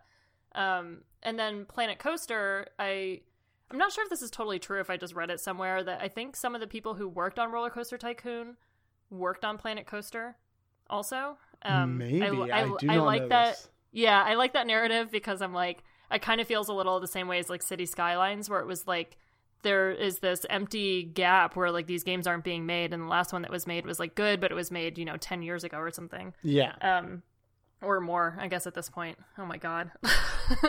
Um, but planet coaster is like you can actually truly build a themed park which was always kind of hard in the original roller coaster like tycoon games because it was a little more around the building of the roller coasters and a little more like little less on the the customization and kind of like theme building side of it. And then the physical building tools were really really really complicated to use and they were they were hard to learn.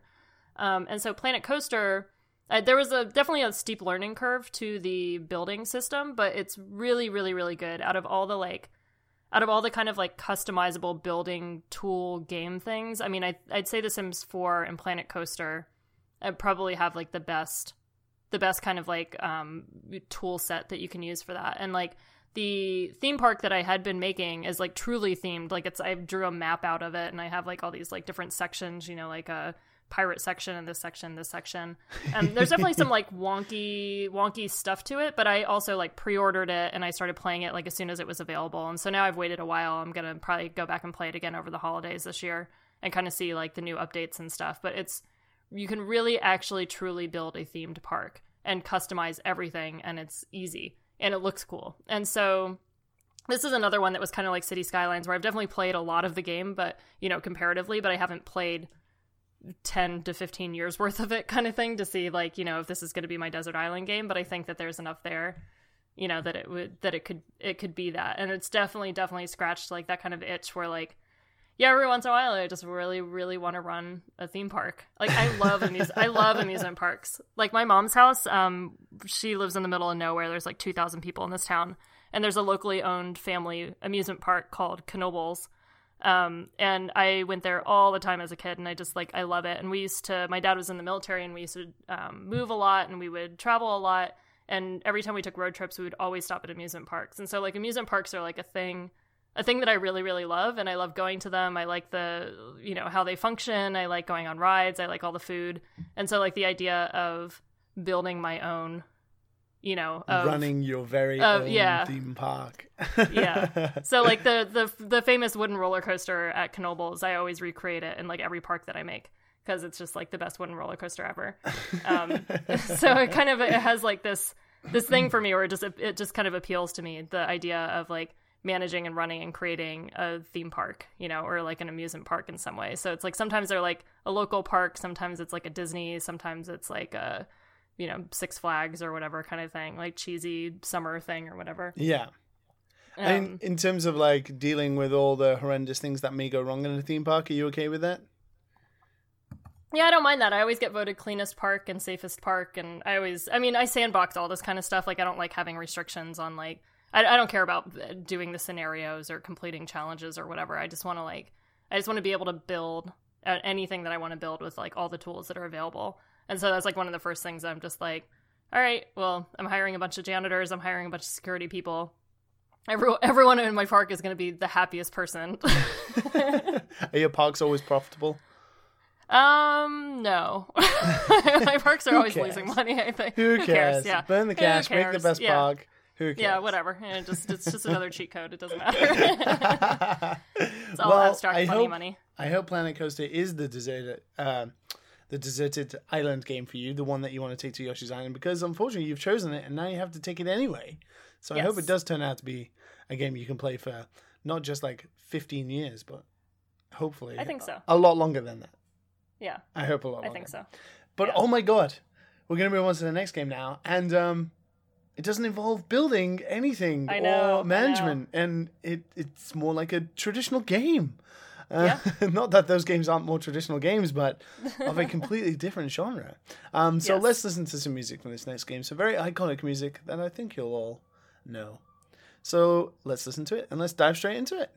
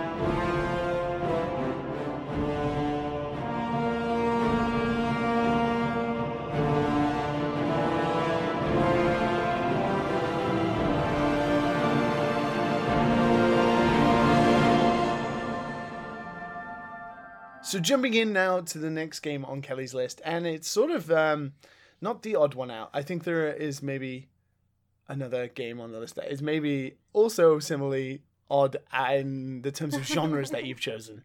Um, but this game is an action role playing game that was developed by Bethesda. And no, it isn't Skyrim. It's a game that came out in 2006 and it was one of the original launch titles for the Xbox 360. It also came out on PlayStation 3 and PC. It is, of course, The Elder Scrolls 4 Oblivion. Kelly. oh no! Woo! so stepping away from management sims and simulations yes. for now. Uh, now we're just gonna like kill things with swords and magic, and we're gonna stop demonic gates and all that sort of stuff instead. Why are you taking Oblivion with you? Um, so actually, funny enough, um, I've only closed like five Oblivion gates, and I'm only on like level 14. And I basically am just like I goofed up something with like whatever I picked early. I mean, I have like hundreds of hours into this game, um, but I like wasn't advancing the way I was supposed to, so I can just kind of run around and kill whatever. And it's essentially a like flower picking simulator for me. I was to say hundreds of hours and you're only level 14. What have you been doing?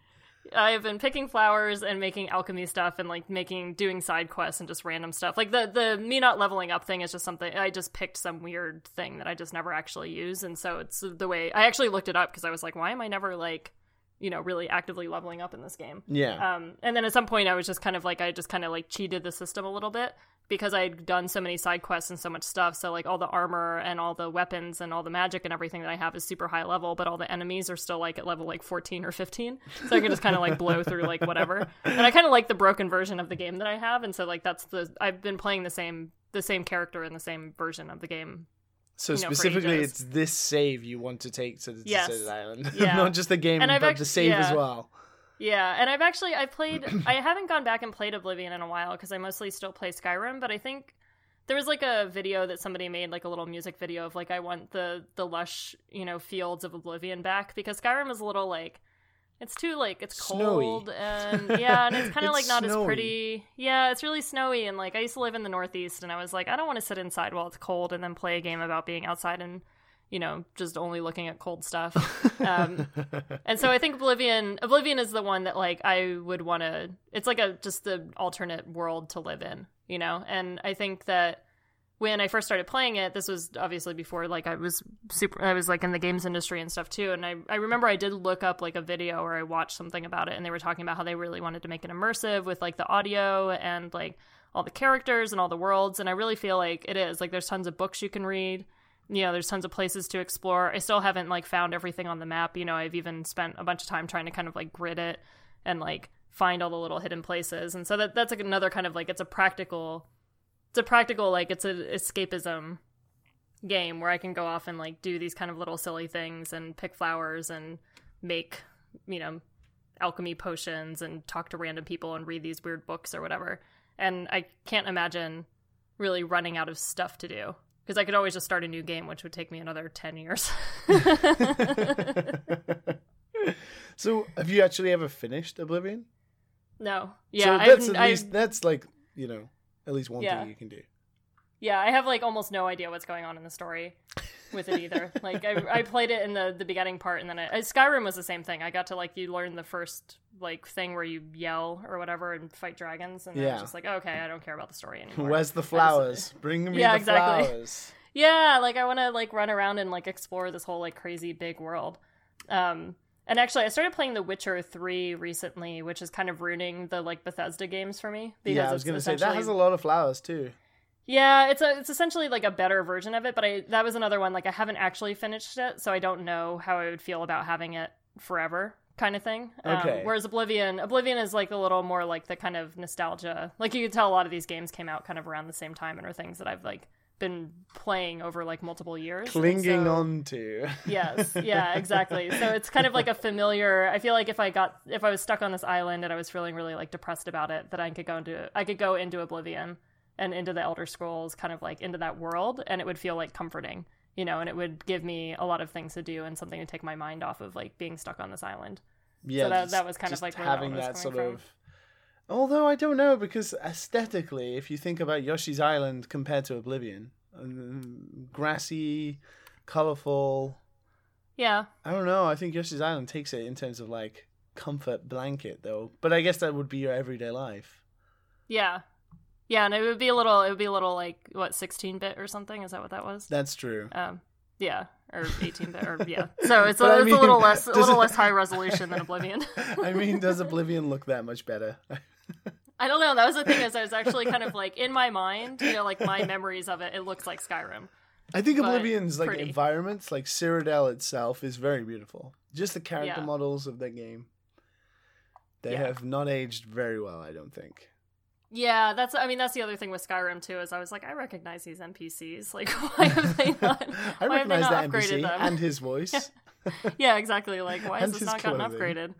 I know. And then I started playing The Witcher, and I was like, oh, like everybody's like a unique physically different looking human Oh, that has they- her own thoughts oh, and emotions no. and stories. And I was like, no, Bethesda, why? Oh no, they improved everything. Oh no. Yeah, yeah. oh, this is the worst. This game is so much better than this other thing I spent all this time on. my illusions. so tell me then about picking flowers and what is like because I'm the type of player who really likes the idea of like getting into doing like alchemy and stuff like that and like making potions and being an effective like I don't know alchemist to buff myself Yeah. and stuff like that. But then I always either I'm too stupid or too lazy to do such things. What is like the I- best potion you can make? Um, I don't know. Actually, there's one where it's like, um, I think it's like Nern roots or Nin roots or something. They have them in Skyrim as well, and that like makes a bunch of special potions. I was actually now to like add another layer onto this. I'm basically just like a hoarder in these games. Like I don't, I like don't use any of the stuff that I have because I'm not out actually like closing the Oblivion gates. The only time I go in the Oblivion gates is to get rarer stuff to make different potions. Um, and there, I have a house that I got on a side quest that is just literally every place, every piece and area of storage in this house is just full of weapons and armor and flowers and potions and all things that like I just never use. And I go through and I organize them every once in a while. like I had read this article once about that like um if you have a lot of like I don't know, like you tend to overthink or your brain's kind of like over processing that it's good to do stuff like like arranging photos or like cooking or cleaning or some something that like occupies en- enough of your brain to keep it from wandering off into like a million different directions, but not so much that it's stressful. And I think that a lot of these games are that to me, you know, where it's occupying like 75 or 80% of my mental energy and Yeah. it's like enjoyable enough that it's keeping me from worrying about you know the the email that I sent and how somebody's going to misread it and then the company's going to go under and everyone's going to hate me and Going you know, into like, your it's- like yeah. house with all your trinkets is like, yeah. Ah, I can breathe again. yeah and then just being like okay well I'm just going to move all of the potions into this drawer and then I'm going to organize this in a better way and then I'm just going to go like wander around and you know collect this kind of flower that I'm looking for. I'm going to go explore this other area or something. And so I think it's a little like it's a little more of that than it is the kind of like practicality of being like really really good at using the alchemy potions like i'm thinking of it i don't even know if i've ever like even used any of the stuff He's just made lots of potions and tidied them on your shelf uniquely Yeah, by I've- color. I know. I feel like now, like that I'm partway through this podcast, I'm like, people are gonna think I'm crazy. like, like, I'm like, I just like make my own people, and then I make my own cities. I make my own theme park, and then I arrange flowers for 150 I mean, hours. you play games however you want to play games. Don't let anybody tell you any different. yeah. But speaking of that's crazy, actually one of my biggest like pet peeves is people being like, "You're playing it wrong." And No, like, there's no such thing. There's no such thing. Yeah. Yeah, play games how you No want to play thing. them. If that's Exactly. if if if it's in the game designed by the creators, then it's a way to play. Exactly. Like that's how it Exactly. is. It's just how it Yeah. is. But speaking of crazy, there was a video doing the rounds. I think like on Twitter and stuff like that. Maybe like two or three weeks ago. That was like a. I don't know if you saw this. It was like a five-hour breakdown analysis of Oblivion. Whoa! Someone no. Now had kinda created wanna... a five hour, fi- literally five hours, a breakdown analysis of all of Oblivion. Wow. Yeah, I should watch it because I don't know if I'm ever gonna actually beat the game. You know, so it'd be cool to like hear what actually happens in the rest of it. I mean, come on, you've got like 60 years on a dessert, and you're going to have to. yeah, that's true. I would. Def- I would definitely. I would finish it. I think. Yeah, I don't know. You could make your own like follow up to this person's video, like with a, like a 10 hour long video after you, after like 60 years of playing yeah, Oblivion. coming to you from the deserted island. I spent 35 years Coming playing live from Yoshi's Island. Yeah. with no no help me or SOSs in the video because that's not allowed. You're not allowed to Yeah. You're not allowed to do that. You're not allowed to tell Yeah. people where you are. That's against the rules. okay. Yeah, that's fair. but we are going to move on to the next game now, and we're moving back onto the sort of sim. Well, I don't know. Actually, this game is kind of Yeah. this is more steeped in strategy than anything. It's of a very similar vein, I think, to the previous games, and people Yeah. can sort of see maybe why you like it. Um, but it's an excellent game anyway, and a game I truly have spent way too many hours playing. And I actually, every time I even look at the box art for this game, I want to play it again because I like it so much. Um, but let's listen to some music from this next game, and let's dive straight into it.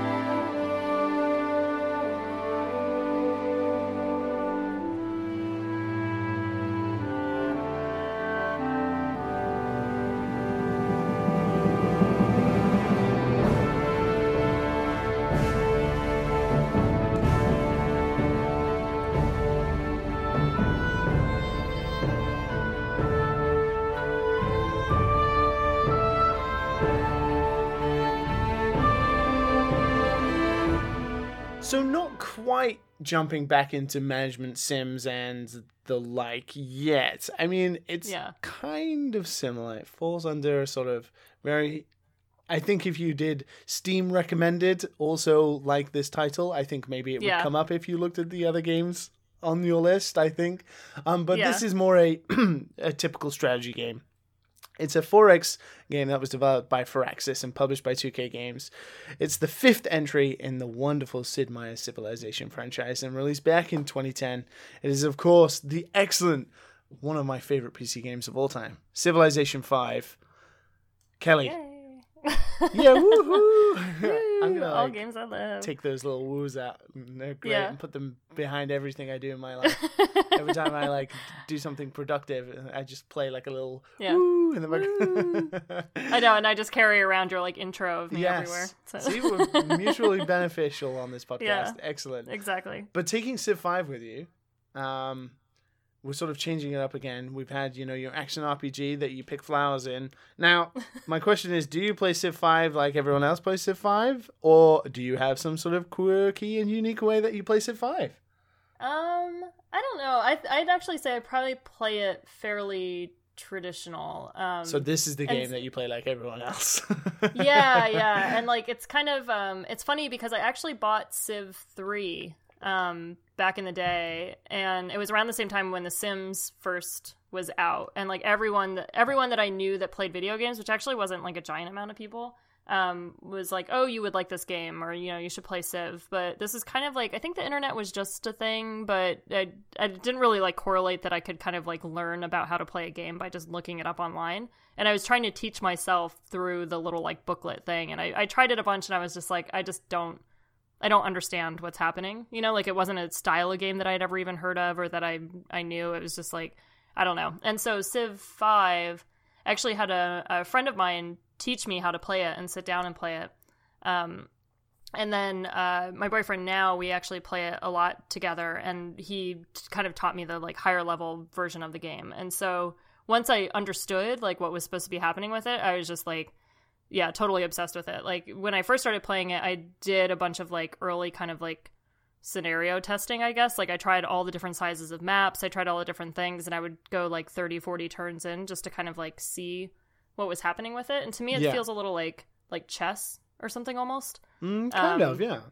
where you're like you have to make like like early kind of decisions that affect stuff like later on and you have to be thinking like like there's a a quote where um you know they ask like some grandmaster or something like you know what like how many moves do you see ahead? Because like the idea is that like if you're a novice you see like two or three moves ahead. If you're a master you see like five or six moves ahead. And he's like i only see one move ahead. I see the right move. And it's like ah got it. Um but i feel like civ is a little bit like that. Like if you make you can make a bad decision on turn 30 or 10 or something that just totally screws you like way later. Um and so i think i like i like that kind of like aspect of it i've actually only finished probably two games of it um like I mean, that's still pretty good because yeah that's like long, two yeah 20 hour plus games. That's yeah it's like two separate unique RPGs, you know? Yeah, exactly. There was um one of my friends had tweeted once was something like, you know, famous last words is one more turn in Civ 5. Cuz it becomes like yeah, it becomes almost like addictive. Like, okay, just one more, just one more, just one more. I'm going to see what happens, going to see what happens. Um have you ever played a board game called Twilight Struggle? I have not. I haven't even heard of it. Uh, it's it was really good. I just recently started playing it, and I kind of got a f- similar feeling to playing that game the same the same way that I got playing Civ Five. I think where there's a lot of kind of like long term strategy in it. It takes a long time to complete a game from start to finish. You can make a mistake early on that like you know has these kind of like cascading effects into it. Um, yeah, so I think for for me, like Civ, Civ Five is one of those things that I like actually playing against another person. Um, but the AI on it and playing against a computer, I think, is really fun. And so that it kind of opens it up for like endless scenarios. I'm also kind of dumping in the like, you know, the extra content and stuff too. Like they had like a religion one and like Yeah, you know something else that added a like bunch Gods of and new- Kings and Yeah, yeah very yeah so i'm kind of throwing those in those yeah they were really good and i think it, it really added a, an interesting like kind of play dynamic to it and so i guess in my mind of this like you know i'm on the desert island kind of thing like i can play the baseline version or i could play with the extra stuff and kind of like try out new things with it. Um, you know, because like some of the religion stuff and some of the, the ways to like the wind conditions, I haven't really like met aside from just like okay, we've gotten to the end of the number of turns you're supposed to take kind of thing. Ah, okay. So you haven't like done the whole nuke everyone else like Gandhi type yeah. thing. Yeah. Yeah. Have you actually yeah, ever done any of those, like beating the space race or something? Um, I don't know actually. I don't think I have. I think it's more just like just ended at some point. And that's another one I've like started and finished a lot more games I'd say than I've like gone all the way through to completion.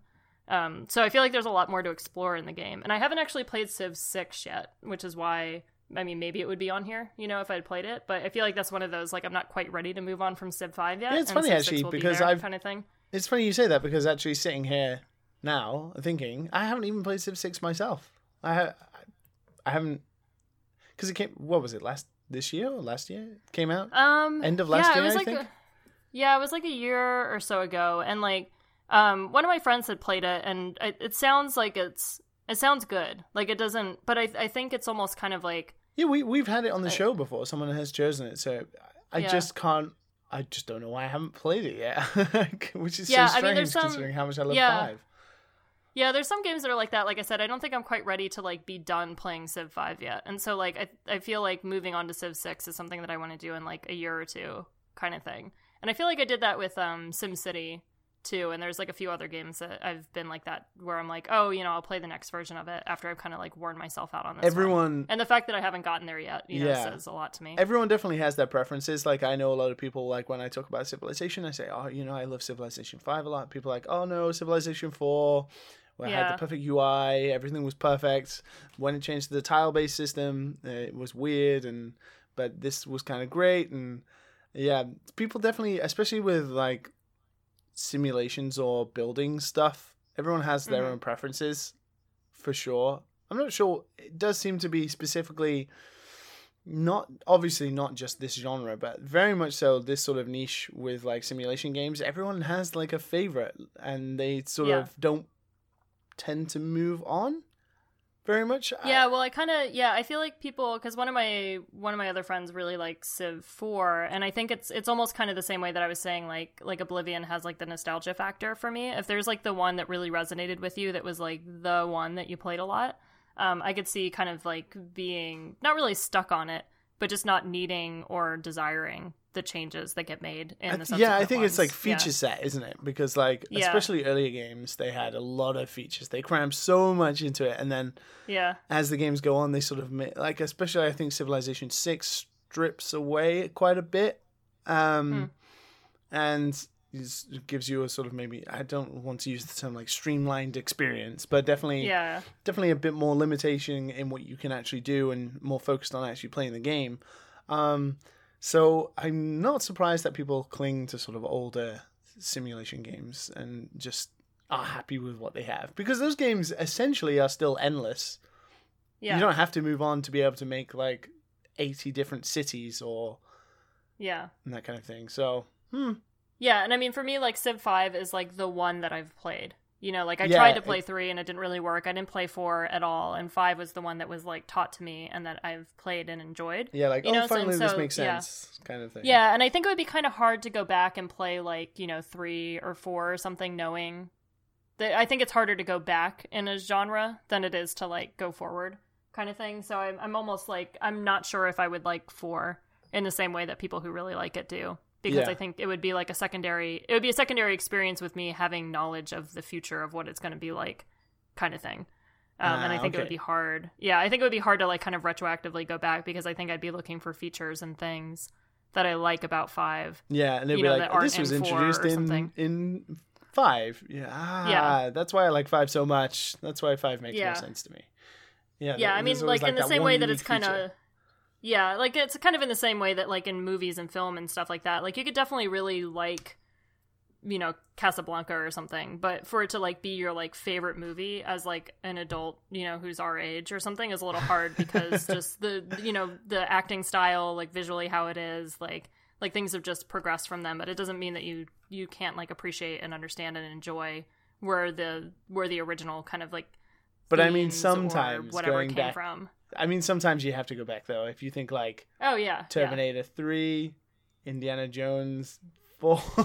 Yeah. There- yeah, like those still reasons to go those still yeah. yeah, yeah, for sure. But I'm just like I think like techno- like technologically too, I think it's a little hard with games. I think s I Um, in terms of like yeah. technology, it, it's definitely a thing. Um, it is weird because we've gotten to this sort of plateau. I think in video games where even when you take a step back to like the PS3, Xbox 360 genre, it still doesn't feel that far removed. Um, and considering how uh, you know city building games and stuff like that have kind of looked the same for a very long time because there's only so Yeah. much you can do with that art style. I guess it all comes down to features and not aesthetics, which is what some people would think would be difficult with going back to older video games. Yeah, I think probably The Sims is the only one where really like it visually Yeah, was looking a lot better as it was going. And actually, one of the things with four that people really kind of like initially didn't like was that you, the neighborhoods you can't like kind of walk around in them. Like you have to go between different lots and different stuff. But it runs so much better. Like it actually like functionally runs and works better than any of the other games. Like I felt like they overhauled a whole bunch of like old. You know, infrastructure of the game or something that had been kind of like duct taped together over the years. Um, and so I definitely think it was like a giant, giant improvement. Um, so I'm kind of a, I don't think probably like Civ, I would imagine doesn't have too much of that, and it's a little more of a feature thing. And Oblivion too is probably like you know the graphics are updated and it probably runs better. Um, but stuff like SimCity and Roller Coaster Tycoon and Planet Coaster and stuff like that, like the beautiful graphics are more like ooh the sunset looks pretty, you know, kind of thing. like there's not really there's not too much to no- yeah. improve in the kind of like yeah. isometric. All you're looking like- at is the numbers of how Yeah. the city is doing and stuff like Yeah. that. Yeah, so it makes yeah, more sense. and like you can maybe you can zoom in further or something. Yeah. well, City Skyline does have that nice little tilt shift feature that makes it look like you have really, really big cities. Like the scope yes, looks really yeah, cool. which is super cool. Yeah. But speaking of very pretty looking games and also simulating, um, this is a game that has both, I think, in abundance. Yes. It's a very Yeah. delightful game. And now we obviously we had making humans, we had building cities, we had making roller coasters, we've had creating civilizations. Um, and now we're gonna simulate making farms or farming. Um, I mean, of course, why not? so let's listen to some wonderful music from this next game, and I think most of you will be able to guess what it is. So let's dive straight into it.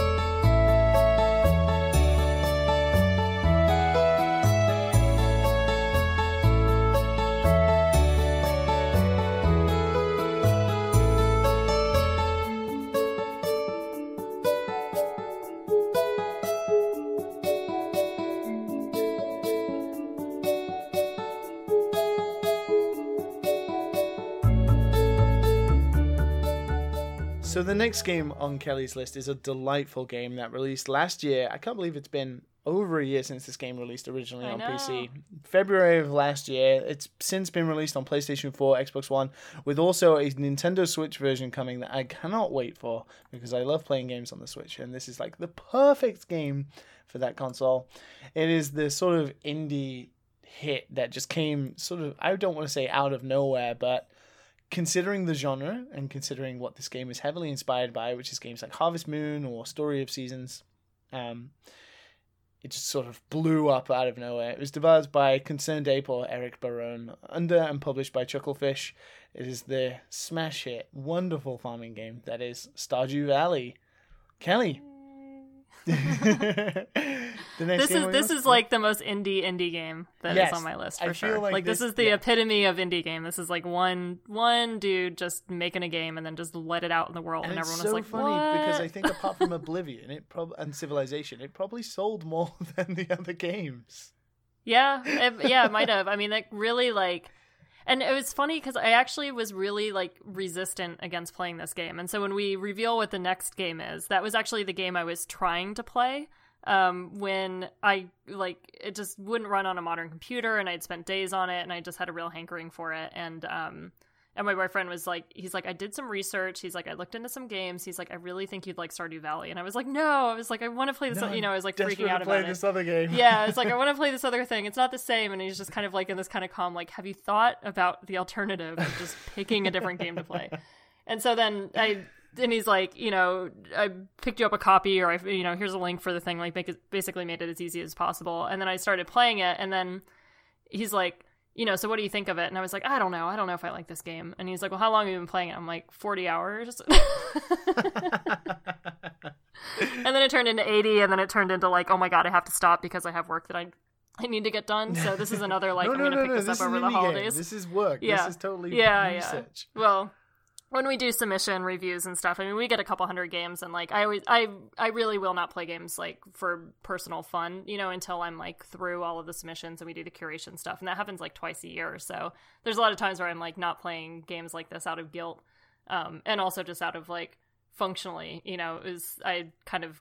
I, I dive into this stuff and get really like stuck on it so it just is like eating up all of my time when i should be working um, even though kind of technically could be research but um, yeah and this is also like one of the basically one of the only indie games that i've ever like seen done where i see this like i hear this pitch all the time where they're like it's like this crossed with this crossed with this and it does this and every time that i play a game like that it's always just like a jumbled mess of stuff. It's like they just took a bunch of things and crammed it in and then they're like okay this is going to make a good game and like Stardew Valley is like five different games and it totally works together. And it's like kind of a dating sim and it's also like a farming sim, but it's also like a weird dungeon crawler. And then there's also like, you know, management stuff. And it's just like they took all these things and managed to make it like a really fun, interesting game to play. Um, and so, the, yeah, for me, this is like another like you can play one character or one farm or one thing or whatever forever. Like I'm still on my first, I'm still on my first like you know character or whatever that I'm playing. And if you played multiple different other people, like if you wanted to try and pursue other people in the town and learn people's stories, I feel like there's a lot of like replay value to it and a lot of different things that you can do inside of this world. Like if you're tired of the you know, kind of building part of it and you want to do resource management or you want to go and fight creatures in a cave or whatever and you want to do like mining resource like resources or whatever. Um, or you just want to like learn about people's stories or talk to different people. Like you can do all of it in the same game and all each individual portion of the game is well made and well designed and it's really pretty. So it's just like it's incredibly incredibly impressive to me that that was like one person which just blows my mind. Have you uh, had the chance to meet Eric? No, I haven't actually. He was um I think nominated for something with IGF and he was also at like PAX East and I feel like I really want to like just find him and corner him and just like like the the people who did Project High Rise, like I I played that game so much when it came through the submissions and then like uh Reus was another game that was made by Abbey Games um where I did the same thing where I'm just like here's a game that I'm obsessed with, and I just find the developer and like corner them, and I'm like, here's my two hours of feedback about your game that I played. you want to hear every single thought about this? Here's my I mean- long list of things. I've actually had a chance to Yeah. speak to Eric because Yeah.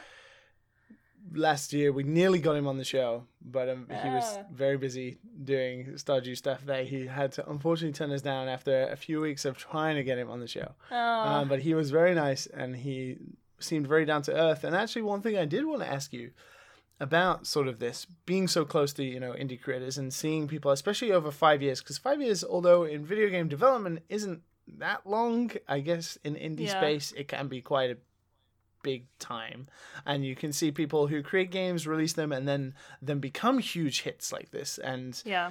you know, Stardew Valley was made by one person, but it was published by a, a company, but it sold a lot of copies and made a lot of money.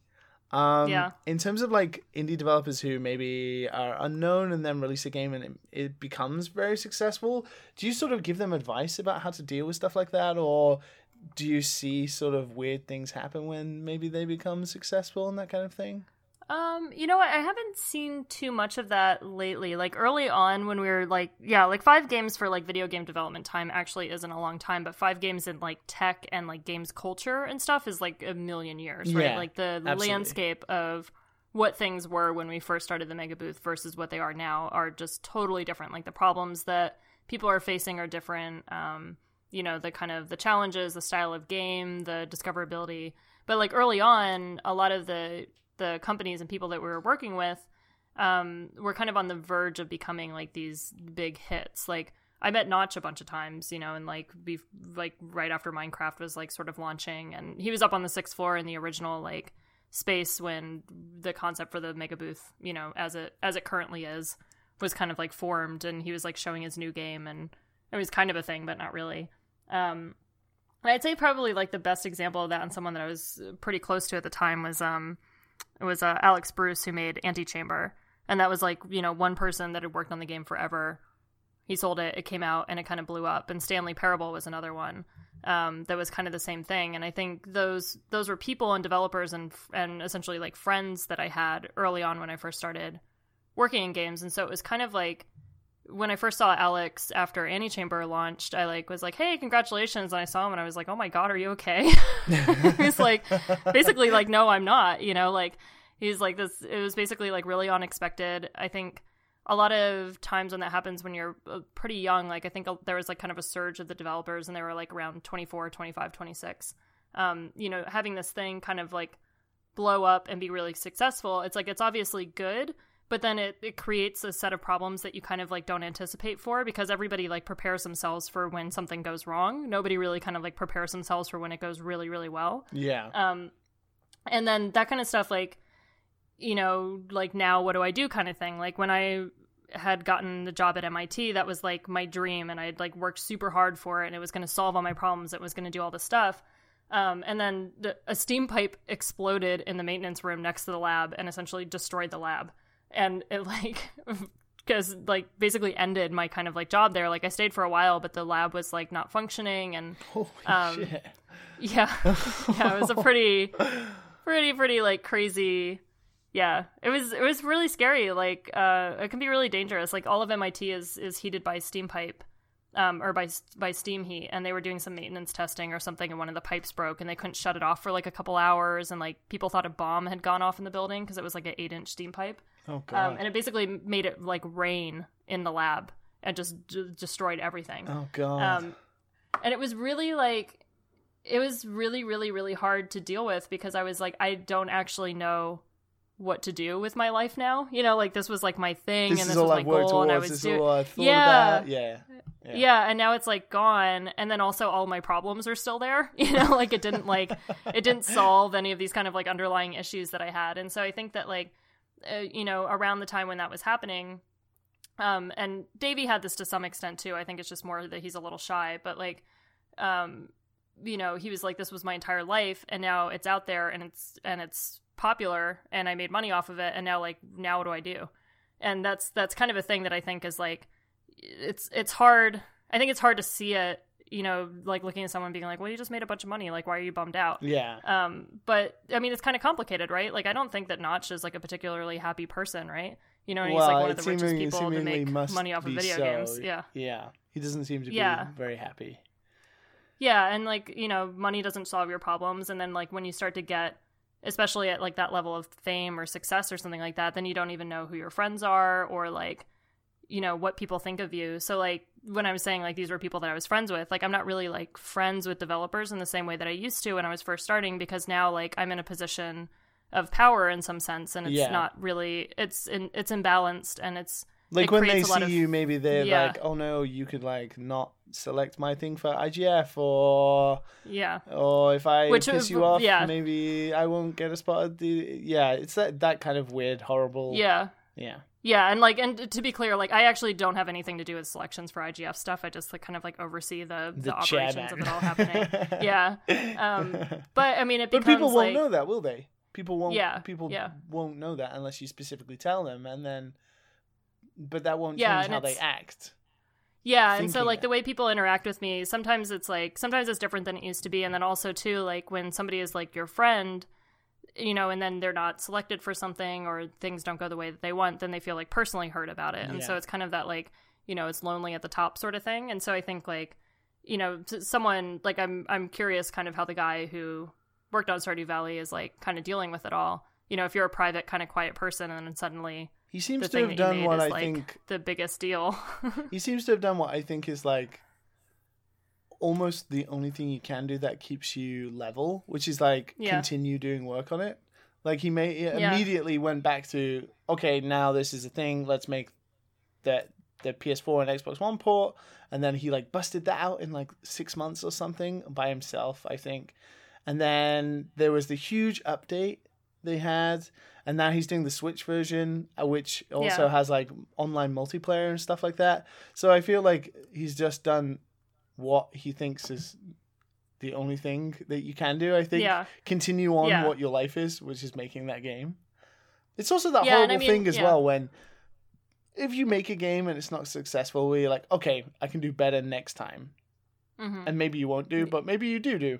Um, but when it when you make a game and it is massively successful, you're like, oh, now I can make another game. I have the money to make another game, but everyone's going to be thinking, is it going to be better than this game? And I don't know if it's going to be better than this game. Even if it is, do, is it going to be popular? Going to be, and all those kind of worries fester. I think.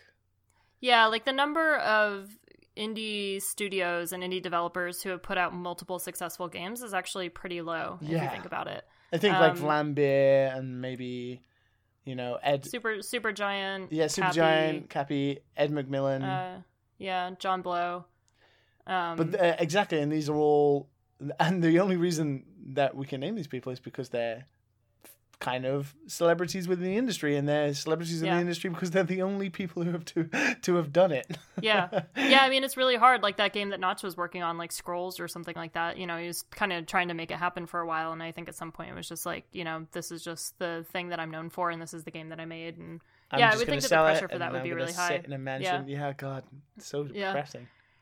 Yeah, but then like on you know on the other side, like I've also seen plenty of people that like do well and they're super grateful about it. Like I'm not saying that none of these people were grateful about it, but like it's not always shitty. You know what I mean? Like a lot of times I think it happens. Like when we see it happen for teams that we selected for the mega booth, it's like it's amazing for me to see that because it's like these were really good people. They were great to work with. They worked really hard. The game was successful, and then a lot of those teams are teams that, like I said, will give back and kind of support um, through our like alumni scholarship to help to pay for mini booth teams, or they help to support other work that we do because Yeah. they're like, hey, you know, you helped us to get to where we are now, and so like we want to give back to the community, which now like running this multiple years on has actually become more of like a, a thing, which is really really nice to be able to see these teams and these people that I worked with over multiple years like do something and become successful and become sustainable and then give back to the community and then work on new things and make new stuff and like I, I really really love the idea of like everybody kind of helping to support each other and make everybody successful as much as possible and so that's why i was saying like a little earlier you know the idea that like you're going to make a game and it's going to sell millions and millions of copies is really an outlier like that's not that's not a really common scenario, but I'd say a more common scenario is that you release the game and you make your money back or you break even. Yeah, Or it's funny because as someone who yeah. is making a game right now, who's someone who's thinking about these problems, it's like these are problems you, are hoping to have. these are issues Yeah. you hope you can have.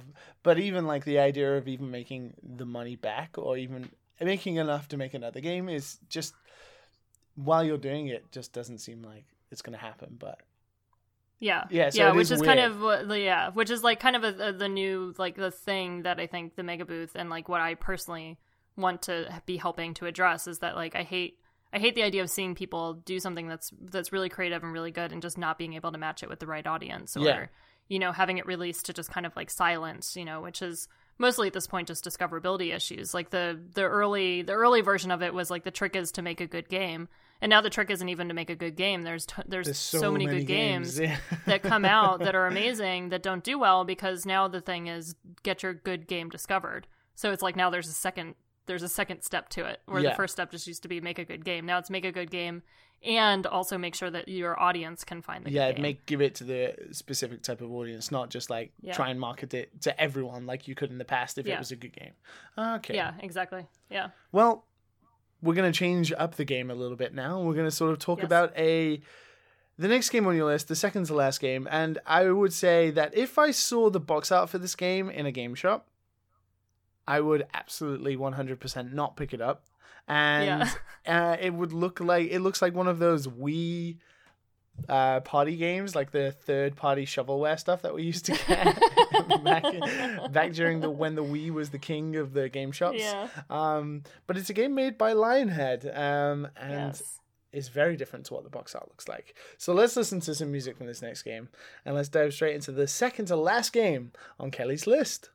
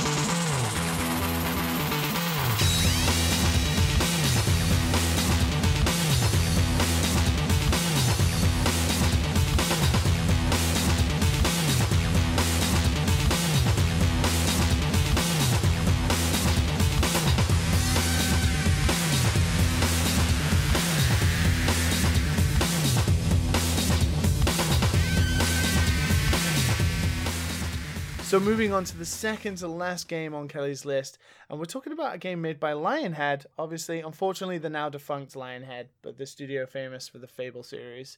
This is a game that released on PC back in 2005. So 12 years ago now. Um, but Aw. as I said, yeah, the sort of box art is kind of it's very third party shovelware looking. Um, yeah. But I, it doesn't look anything like what the game actually is. It's a business simulation game called The Movies, where you sort of become your own Hollywood film mogul, I think, running a studio and creating films and such. Yes. So now, after having a successful farming career, you now have enough money to open your own Hollywood studio. Yes. Yeah, so so the movies, the movies was the game I was trying to install yes. when I ended up playing Stardew Valley because it turns out it doesn't run on modern computers and as much as many articles and YouTube videos and tricks that I tried, I could not get it to work on my computer. And I physically still have the copy of the game and I have the key written on it, you know, and I still have the box and everything and it's like and you know what? Now that you're saying like I wouldn't have even picked up this up in a store, I really don't have any idea why or how I got this game. I think. Um, do you remember a game called Black and White? yes. Okay, Which was so also a that- Lionhead game, right? Yes. Yeah. Yeah. So I think I might have bought it because it was like the same people or something, and I liked that game when it came out. I mean, it was kind of like weird, you know, and it was a little hard to play. Um, sort of like the movies, actually. It's it's not. It's like the tools aren't super elegant, but the idea of it is really really cool. So like you, yeah. So you're managing a a movie studio but it's like interesting so you like hire actors and actresses and you hire people to work there and like it starts off with like 1910 1920s and then it actually progresses into the future as you go so like the technology of the movies at first is like silent movies in black and white and the type of like actresses and actors that are popular are different than what they are in the 30s and 40s and 50s Oh, okay, and 60s. that's kind of good. That's kind of interesting. Yeah. And then you have all these things where it's like as your actors get older, like that people don't want to see them in movies as much and like genres go in and out of fashion. Um, and then so you're you're building a whole bunch of things. So you build like, you know, a, a bar and a restaurant and like a cosmetic facility, you know, where people can go and get plastic surgery to look like younger or whatever. But then you can also bu- like buy and build a bunch of different movie sets and you can make and direct your own movies. And you do it by like so say you want to make a horror movie, you can buy like five or six sets. So you can buy like a scary cabin in the wood, uh, in the woods, and then put it in the forest, and then you can film each scene using like little like mannequin dolls basically, and telling them like to act surprised or to run away or to do this or whatever, and then film it, and it like puts the actors into it, and you can do all the props, and it's like really really like in depth. It takes like you know, fucking 15 hours to make an one and a half minute movie that is horrible, you know, but it's like, but the idea is there and it's really, it's really, really cool. And like, there has not been another game made like this game. And like, for some reason, I just really, really, really, really wanted to play a business management sim. And I was like, I want to like run the studio thing and I want to make the movies and I want to do all this stuff. And like, Yeah, I just I still haven't scratched that itch because I haven't been able to get the game to work. So in my fantasy version of this island, I have a computer that will run this game and run it well. and I can Yeah, don't worry. Don't worry and- about the equipment. We'll we'll sort you out. We'll Okay, We'll get you yeah. sorted in terms of that. So this is actually a game you haven't played that much of. Uh, well, so I played a ton of it. Like it was, Oh, it okay. came out, or I started playing it when I was in college. Um, but I just haven't been able to play it recently. Ah, but up recently. until like my last computer that I had, I was able to play it. I would just reinstall it on every computer that I bought, and then my newest, my newest computer, it wouldn't, it wouldn't run.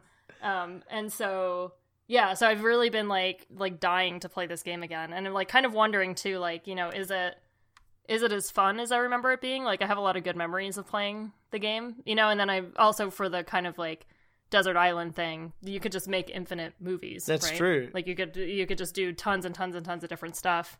I Um, mean, although the hour like- investment, if yeah. it takes you like one minute, one and a half, it takes you fifteen hours to make one and a half minutes of a movie. If it if you want to make like an hour and a half movie, it would take Yeah. you what? I don't know. Like yeah, I'll just I'll make I'll make Citizen I'll make Citizen Kane out of the movies, and then I'll and then by that time I'll be dead on this desert island. Forty five years making my grand opus, you know, and then We'll somehow get it shipped just- back to the mainland so everyone else can watch it as well. And be like, what is this? This took what Yeah. forty years to make. Well, and it's crazy too because this game, like people, people who know it and played it are always like they're super into it, right? And I was trying when I was doing this, like I was not the only person on the internet, you know, trying to make this game work and function, and because there's no digital download version of it. There's no way to like if you buy a physical copy. I thought it was kind of expensive when I was looking on Amazon, but I looked it up the other night and like you can buy it on eBay kind of cheap. But ah, like okay, it's just one of yeah, those games there's- that could have sort of been lost to time. No one's thought to like update Yeah. it or anything. And Lionhead Yeah, obviously but don't there's still, exist like- anymore. Yeah, but there's still like a whole like group of people that are like me that are just kind of like, okay, if you really want to get it to work on a modern computer, here's a giant workaround, and you can also install like this other OS, and you can do this other thing, and you can try this, and then it's like just like forums of people just being like, I just want to play the movies, why won't it work? why can't I buy it? Why is there no digital to download? Why does no one care about this game? Why does no one care?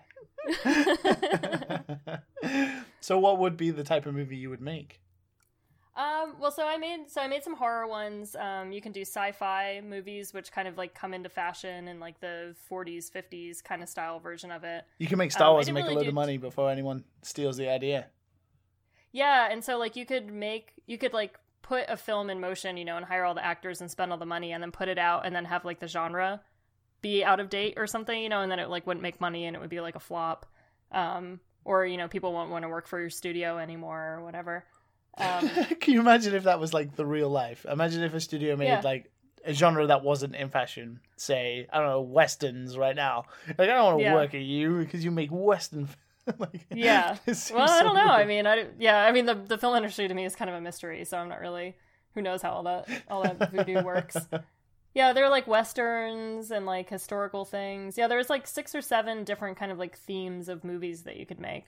And like I said, the like building tools for it were like were like interesting. It was almost like a diorama or something. Um, and then like like I said, the early ones were like silent films, and you can put music to it, and yeah, all this kind of super crazy in depth, you know, Lionhead Studio kind of kind of style stuff. Um, yeah, I just I I just really really found it like super fascinating, and there's not not been anything like it. So if anybody wants to make the spiritual successor to the movies, I think that there I think there's an audience out there. So There's a free spot at uh, the Indie Mega Yeah. booth if you are willing to. oh my god. You're willing to Yeah. do it. Come along. That's actually the one kind of like trick. If you make a really good management simulation game, like I don't, I we normally try and like curate. You know, it's not just games I like. Like we're curating for lots of different things, but I always have like a veto for those kind of Yeah. games where I'm just like, nope. There you go, Just, you heard it just getting a first. boost space. Yeah, no. Damn it! I need No one to gets to change the say game anything I'm about it. Yeah, it's only happened for like three or four games, maybe. Three or four? I thought you were going of to like- say like one. Well, Reus Reus was one of them, and that was a that Oh, was a while ago. Project Highrise for sure was one. Um, there's one in the mega booth. Oh, that's coming up. Well, we had shown it before. Eh, we haven't announced it yet. But anyways, there's a game called Crest okay. that's really cool. That's like a um, uh, you're kind of it's a little like how Black and White was, except for the way that you interact with like all the people that are like your followers or whatever is through like basically like symbol programming, like a visual programming language. kind of like and the you, film like- Arrival, maybe. Have you seen Uh, that film? you know what? So I think somebody else had said something to me about that. Yeah, that, that's, yeah, that's might what it be, reminds me of. Yeah. Um.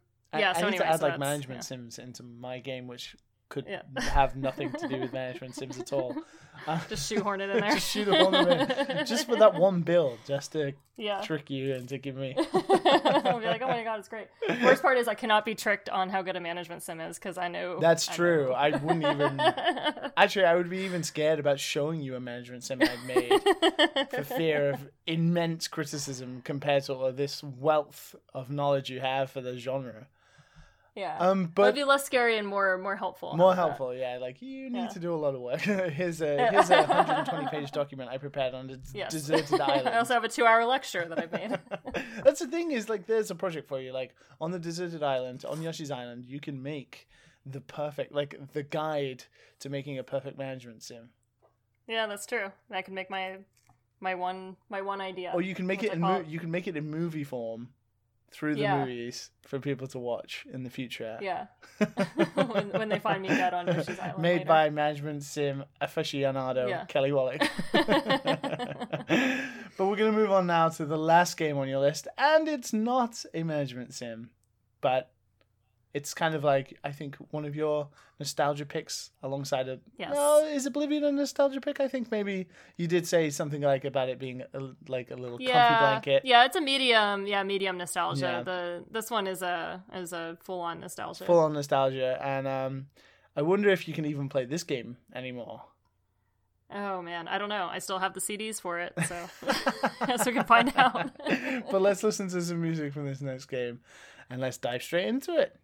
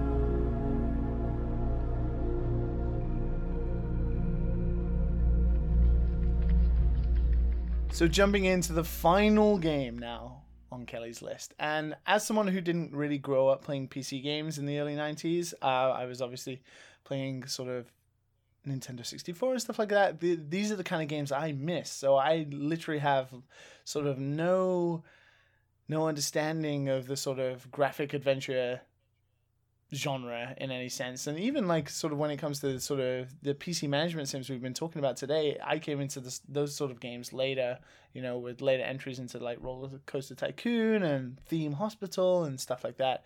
Um, so this next game i don't know too much about but it was a game developed by zombie llc and it was released back on the windows or dos machines back in 1996 and also for macintosh when macs were called macintosh. It is a graphic adventure game called Zork Nemesis: The Forbidden Lands. Kelly, why is the final game on your list today a graphic adventure game called Zork Nemesis? Yeah, so this is um yeah, so this is kind of why this is my nostalgia pick and you can also kind of obviously tell I'm primarily a PC gamer Yes. because I don't think there's any console games on here. Um Oblivion. and that's that- but then I can um, play on PC. Yeah, I played it on PC. So um yeah, so this was so Zork Zork the original Zork was like a text a text game, you know, like where you're like, okay, I walk forward and I do this in a door, and it was kind of like one of the first like video games. Um, and then when this game came out, my dad actually bought it for me because he was like, I saw this in the store, and Zork was like a, a game that was popular when I was a kid, and here's the new version. So here you go. So I, I didn't know anything about the like background of it, and I didn't, you know, I didn't know anything kind of going into it. And I had tried to play Myst, um, but I don't think I got very far in it, or I just found it frustrating, or I'm not sure what it was. And there was just something with this game that I just it like really really clicked with me and so it's kind of it's kind of like Myst or Myst-esque you know where you're like on this kind of like weird you know empty planet or something you're kind of tr- trying to discover what's happening through a series of solving puzzles and then what was exciting about this is that it had like real acting in it so you would like hit certain like scenes and there would be like basically like kind of like flashbacks or not really like ghosts but just kind of like apparitions of like things that were happening which was like you know top technology at the time was that there was like real actors and real voice acting and the story was super cool. Um and i i've played this game I th- i'd say from start to finish like four times and i've bought the game multiple copies of it because i loaned it to a friend and they broke it and you know all this other sort of stuff and but the very very very last puzzle in the game i could never finish it and i didn't ever like look up like cheats and stuff. Like the only time I do that is when I'm like sandboxing something and I just don't want to have to like bother with, you know, paying money for stuff or whatever. Um but this I like I looked it up and I just physically couldn't beat the last puzzle. And so for me I'm kind of like if I had, you know, 60 years on a deserted island, could I actually figure out what the hell was happening with this last puzzle and like finally finish this game? Um yeah, and I feel like it was just kind of this like very like weird important game for me at like a formative time. Like I started playing it when I was probably like 11 or something, like yeah. 11 or 12, uh, maybe like 10, 11.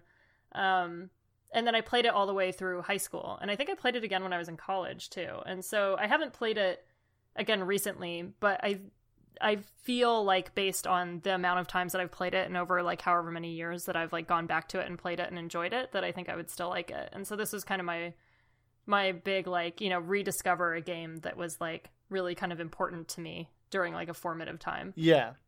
So, in terms of like finishing this last level though, are you sure you wouldn't have wanted to sort of make sure that you could do it before you now spend 60 years beating your head against the wall trying to do it? I don't know cuz like someone was telling me that in like the original Zork or one of the earlier ones or something, the last puzzle was actually unbeatable. So maybe it's on purpose? Yeah, I don't know, but I had looked up like videos or like instructions of like how to do it or what the puzzle was or something. Um, so I feel like there was supposed to be an ending to it, and I'm not going to look this up. I'm not going to finish reading the Wikipedia article, and I don't want to find out, you know, like what the actual answer is. I think I would pretty rather ballsy, considering. Yeah, I think I would rather yeah, I think I would rather play it and just see, and then kind of forever live with the mystery if it doesn't happen. and then if that's if that's the intent, if that's the intent of the the game designer, right, and it's stuck with me for this long, then I feel like that's just the choice I got to live with, right? That is very true. as long as you know, it's kind of a nostalgia pick as well. So I feel like it's not so important that you finish it. I feel it's just that sort of warm, safe game that you're like, ah, this means a lot to yeah. me. Yeah, and like the puzzles, it was like I don't really play a lot of puzzle games. I mean, obviously by the choice of stuff that's on here, and like a lot of times I kind of find them frustrating, or I just don't like the puzzle design, or whatever. Um, so there's very very few puzzle games that I like, and this was one of the also very few that I played all of them and figured them out on my own and enjoyed the process of discovering it. And then when I did solve the puzzle, it didn't feel like I had been tricked or like I was just clicking something wrong or whatever. Yeah. You know, up until the very last one. Yeah. Um, and so for me, this is kind of like my my epitome of like the kind of like thinking puzzle game. And even looking back at it, like I still remember some of the puzzles, but I could imagine going and playing the game and rediscovering what the puzzles were because every time that I sat down and played it, I would kind of remember bits and pieces of it, but I feel like the puzzles were so well designed and like there was a lot of like pieces to it, like to each one um, and the way that you got it right that I, I think it would be fun to kind of like rediscover it again. Yeah, because I guess, you know, we forget things over time. So it'd be nice yeah. to sort of maybe like, or have that moment where you're like, oh, I remember this bit, and you're like trying to figure it out, yeah. and you're like, oh yeah, I remember, and things clicking in your head, that kind of nice feeling, yeah, warm feeling, yeah, and it was very kind of like moody and atmospheric and a little like creepy. Like it was kind of like scary because I, I didn't really, I like I said, I didn't know what the story was. I didn't know if there were bad guys in it. You know, I hadn't ever really like played a game up to that point that didn't have like things that you fought in it. You know, aside from like management sim yeah. style stuff. Um, so I was always kind of like constantly waiting for like something to jump out at me or you know something something scary or weird to happen. But it was just kind of like a, just a bizarre story set in a very strange place. It did have that sort of mid nineties world that doesn't exist. That mid nineties three D graphics, and most oh, games oh, yeah, that had those sure. graphics looked kind of creepy. Yeah, Yeah, there's like these all these big open kind of like rooms. Yeah, just the design of everything. Man, now I'm just kind of like, I wonder if this game will run on my computer. so now I kind of want to go back and play it and see if I feel the same way about it. So there you go, guys. If you are making an indie game and you want to be successful, or you want to be on the indie mega booth, all you have to do is either make a, a an excellent management sim. Yes. Um, you need to make a sort of spiritual successor to quite a few different other management sim games. Or you can make like a new Zork game that has a ending yeah. and also runs on a computer. So I wonder when I was looking up the Wikipedia for this, it said it was Zork Nemesis was the eleventh in the Zork series. So I have 11th? no idea. By the eleventh game, 1997. or ninety six. Yeah, by ninety six or ninety seven. Yeah, it was the eleventh. The eleventh one. So like, I wonder. I, who knows? Maybe there's fifty of them. Like I, I don't know. If Maybe it's there's still a thing. 11 I would- games out there without with uh, without 11 Yeah. endings. Yeah, I mean, could be. Like, could be. I, I think all the early ones were like text adventures or something. Yeah, so some of the early like ones, gone yeah. back into that. It's such a weird Yeah. name, Zork.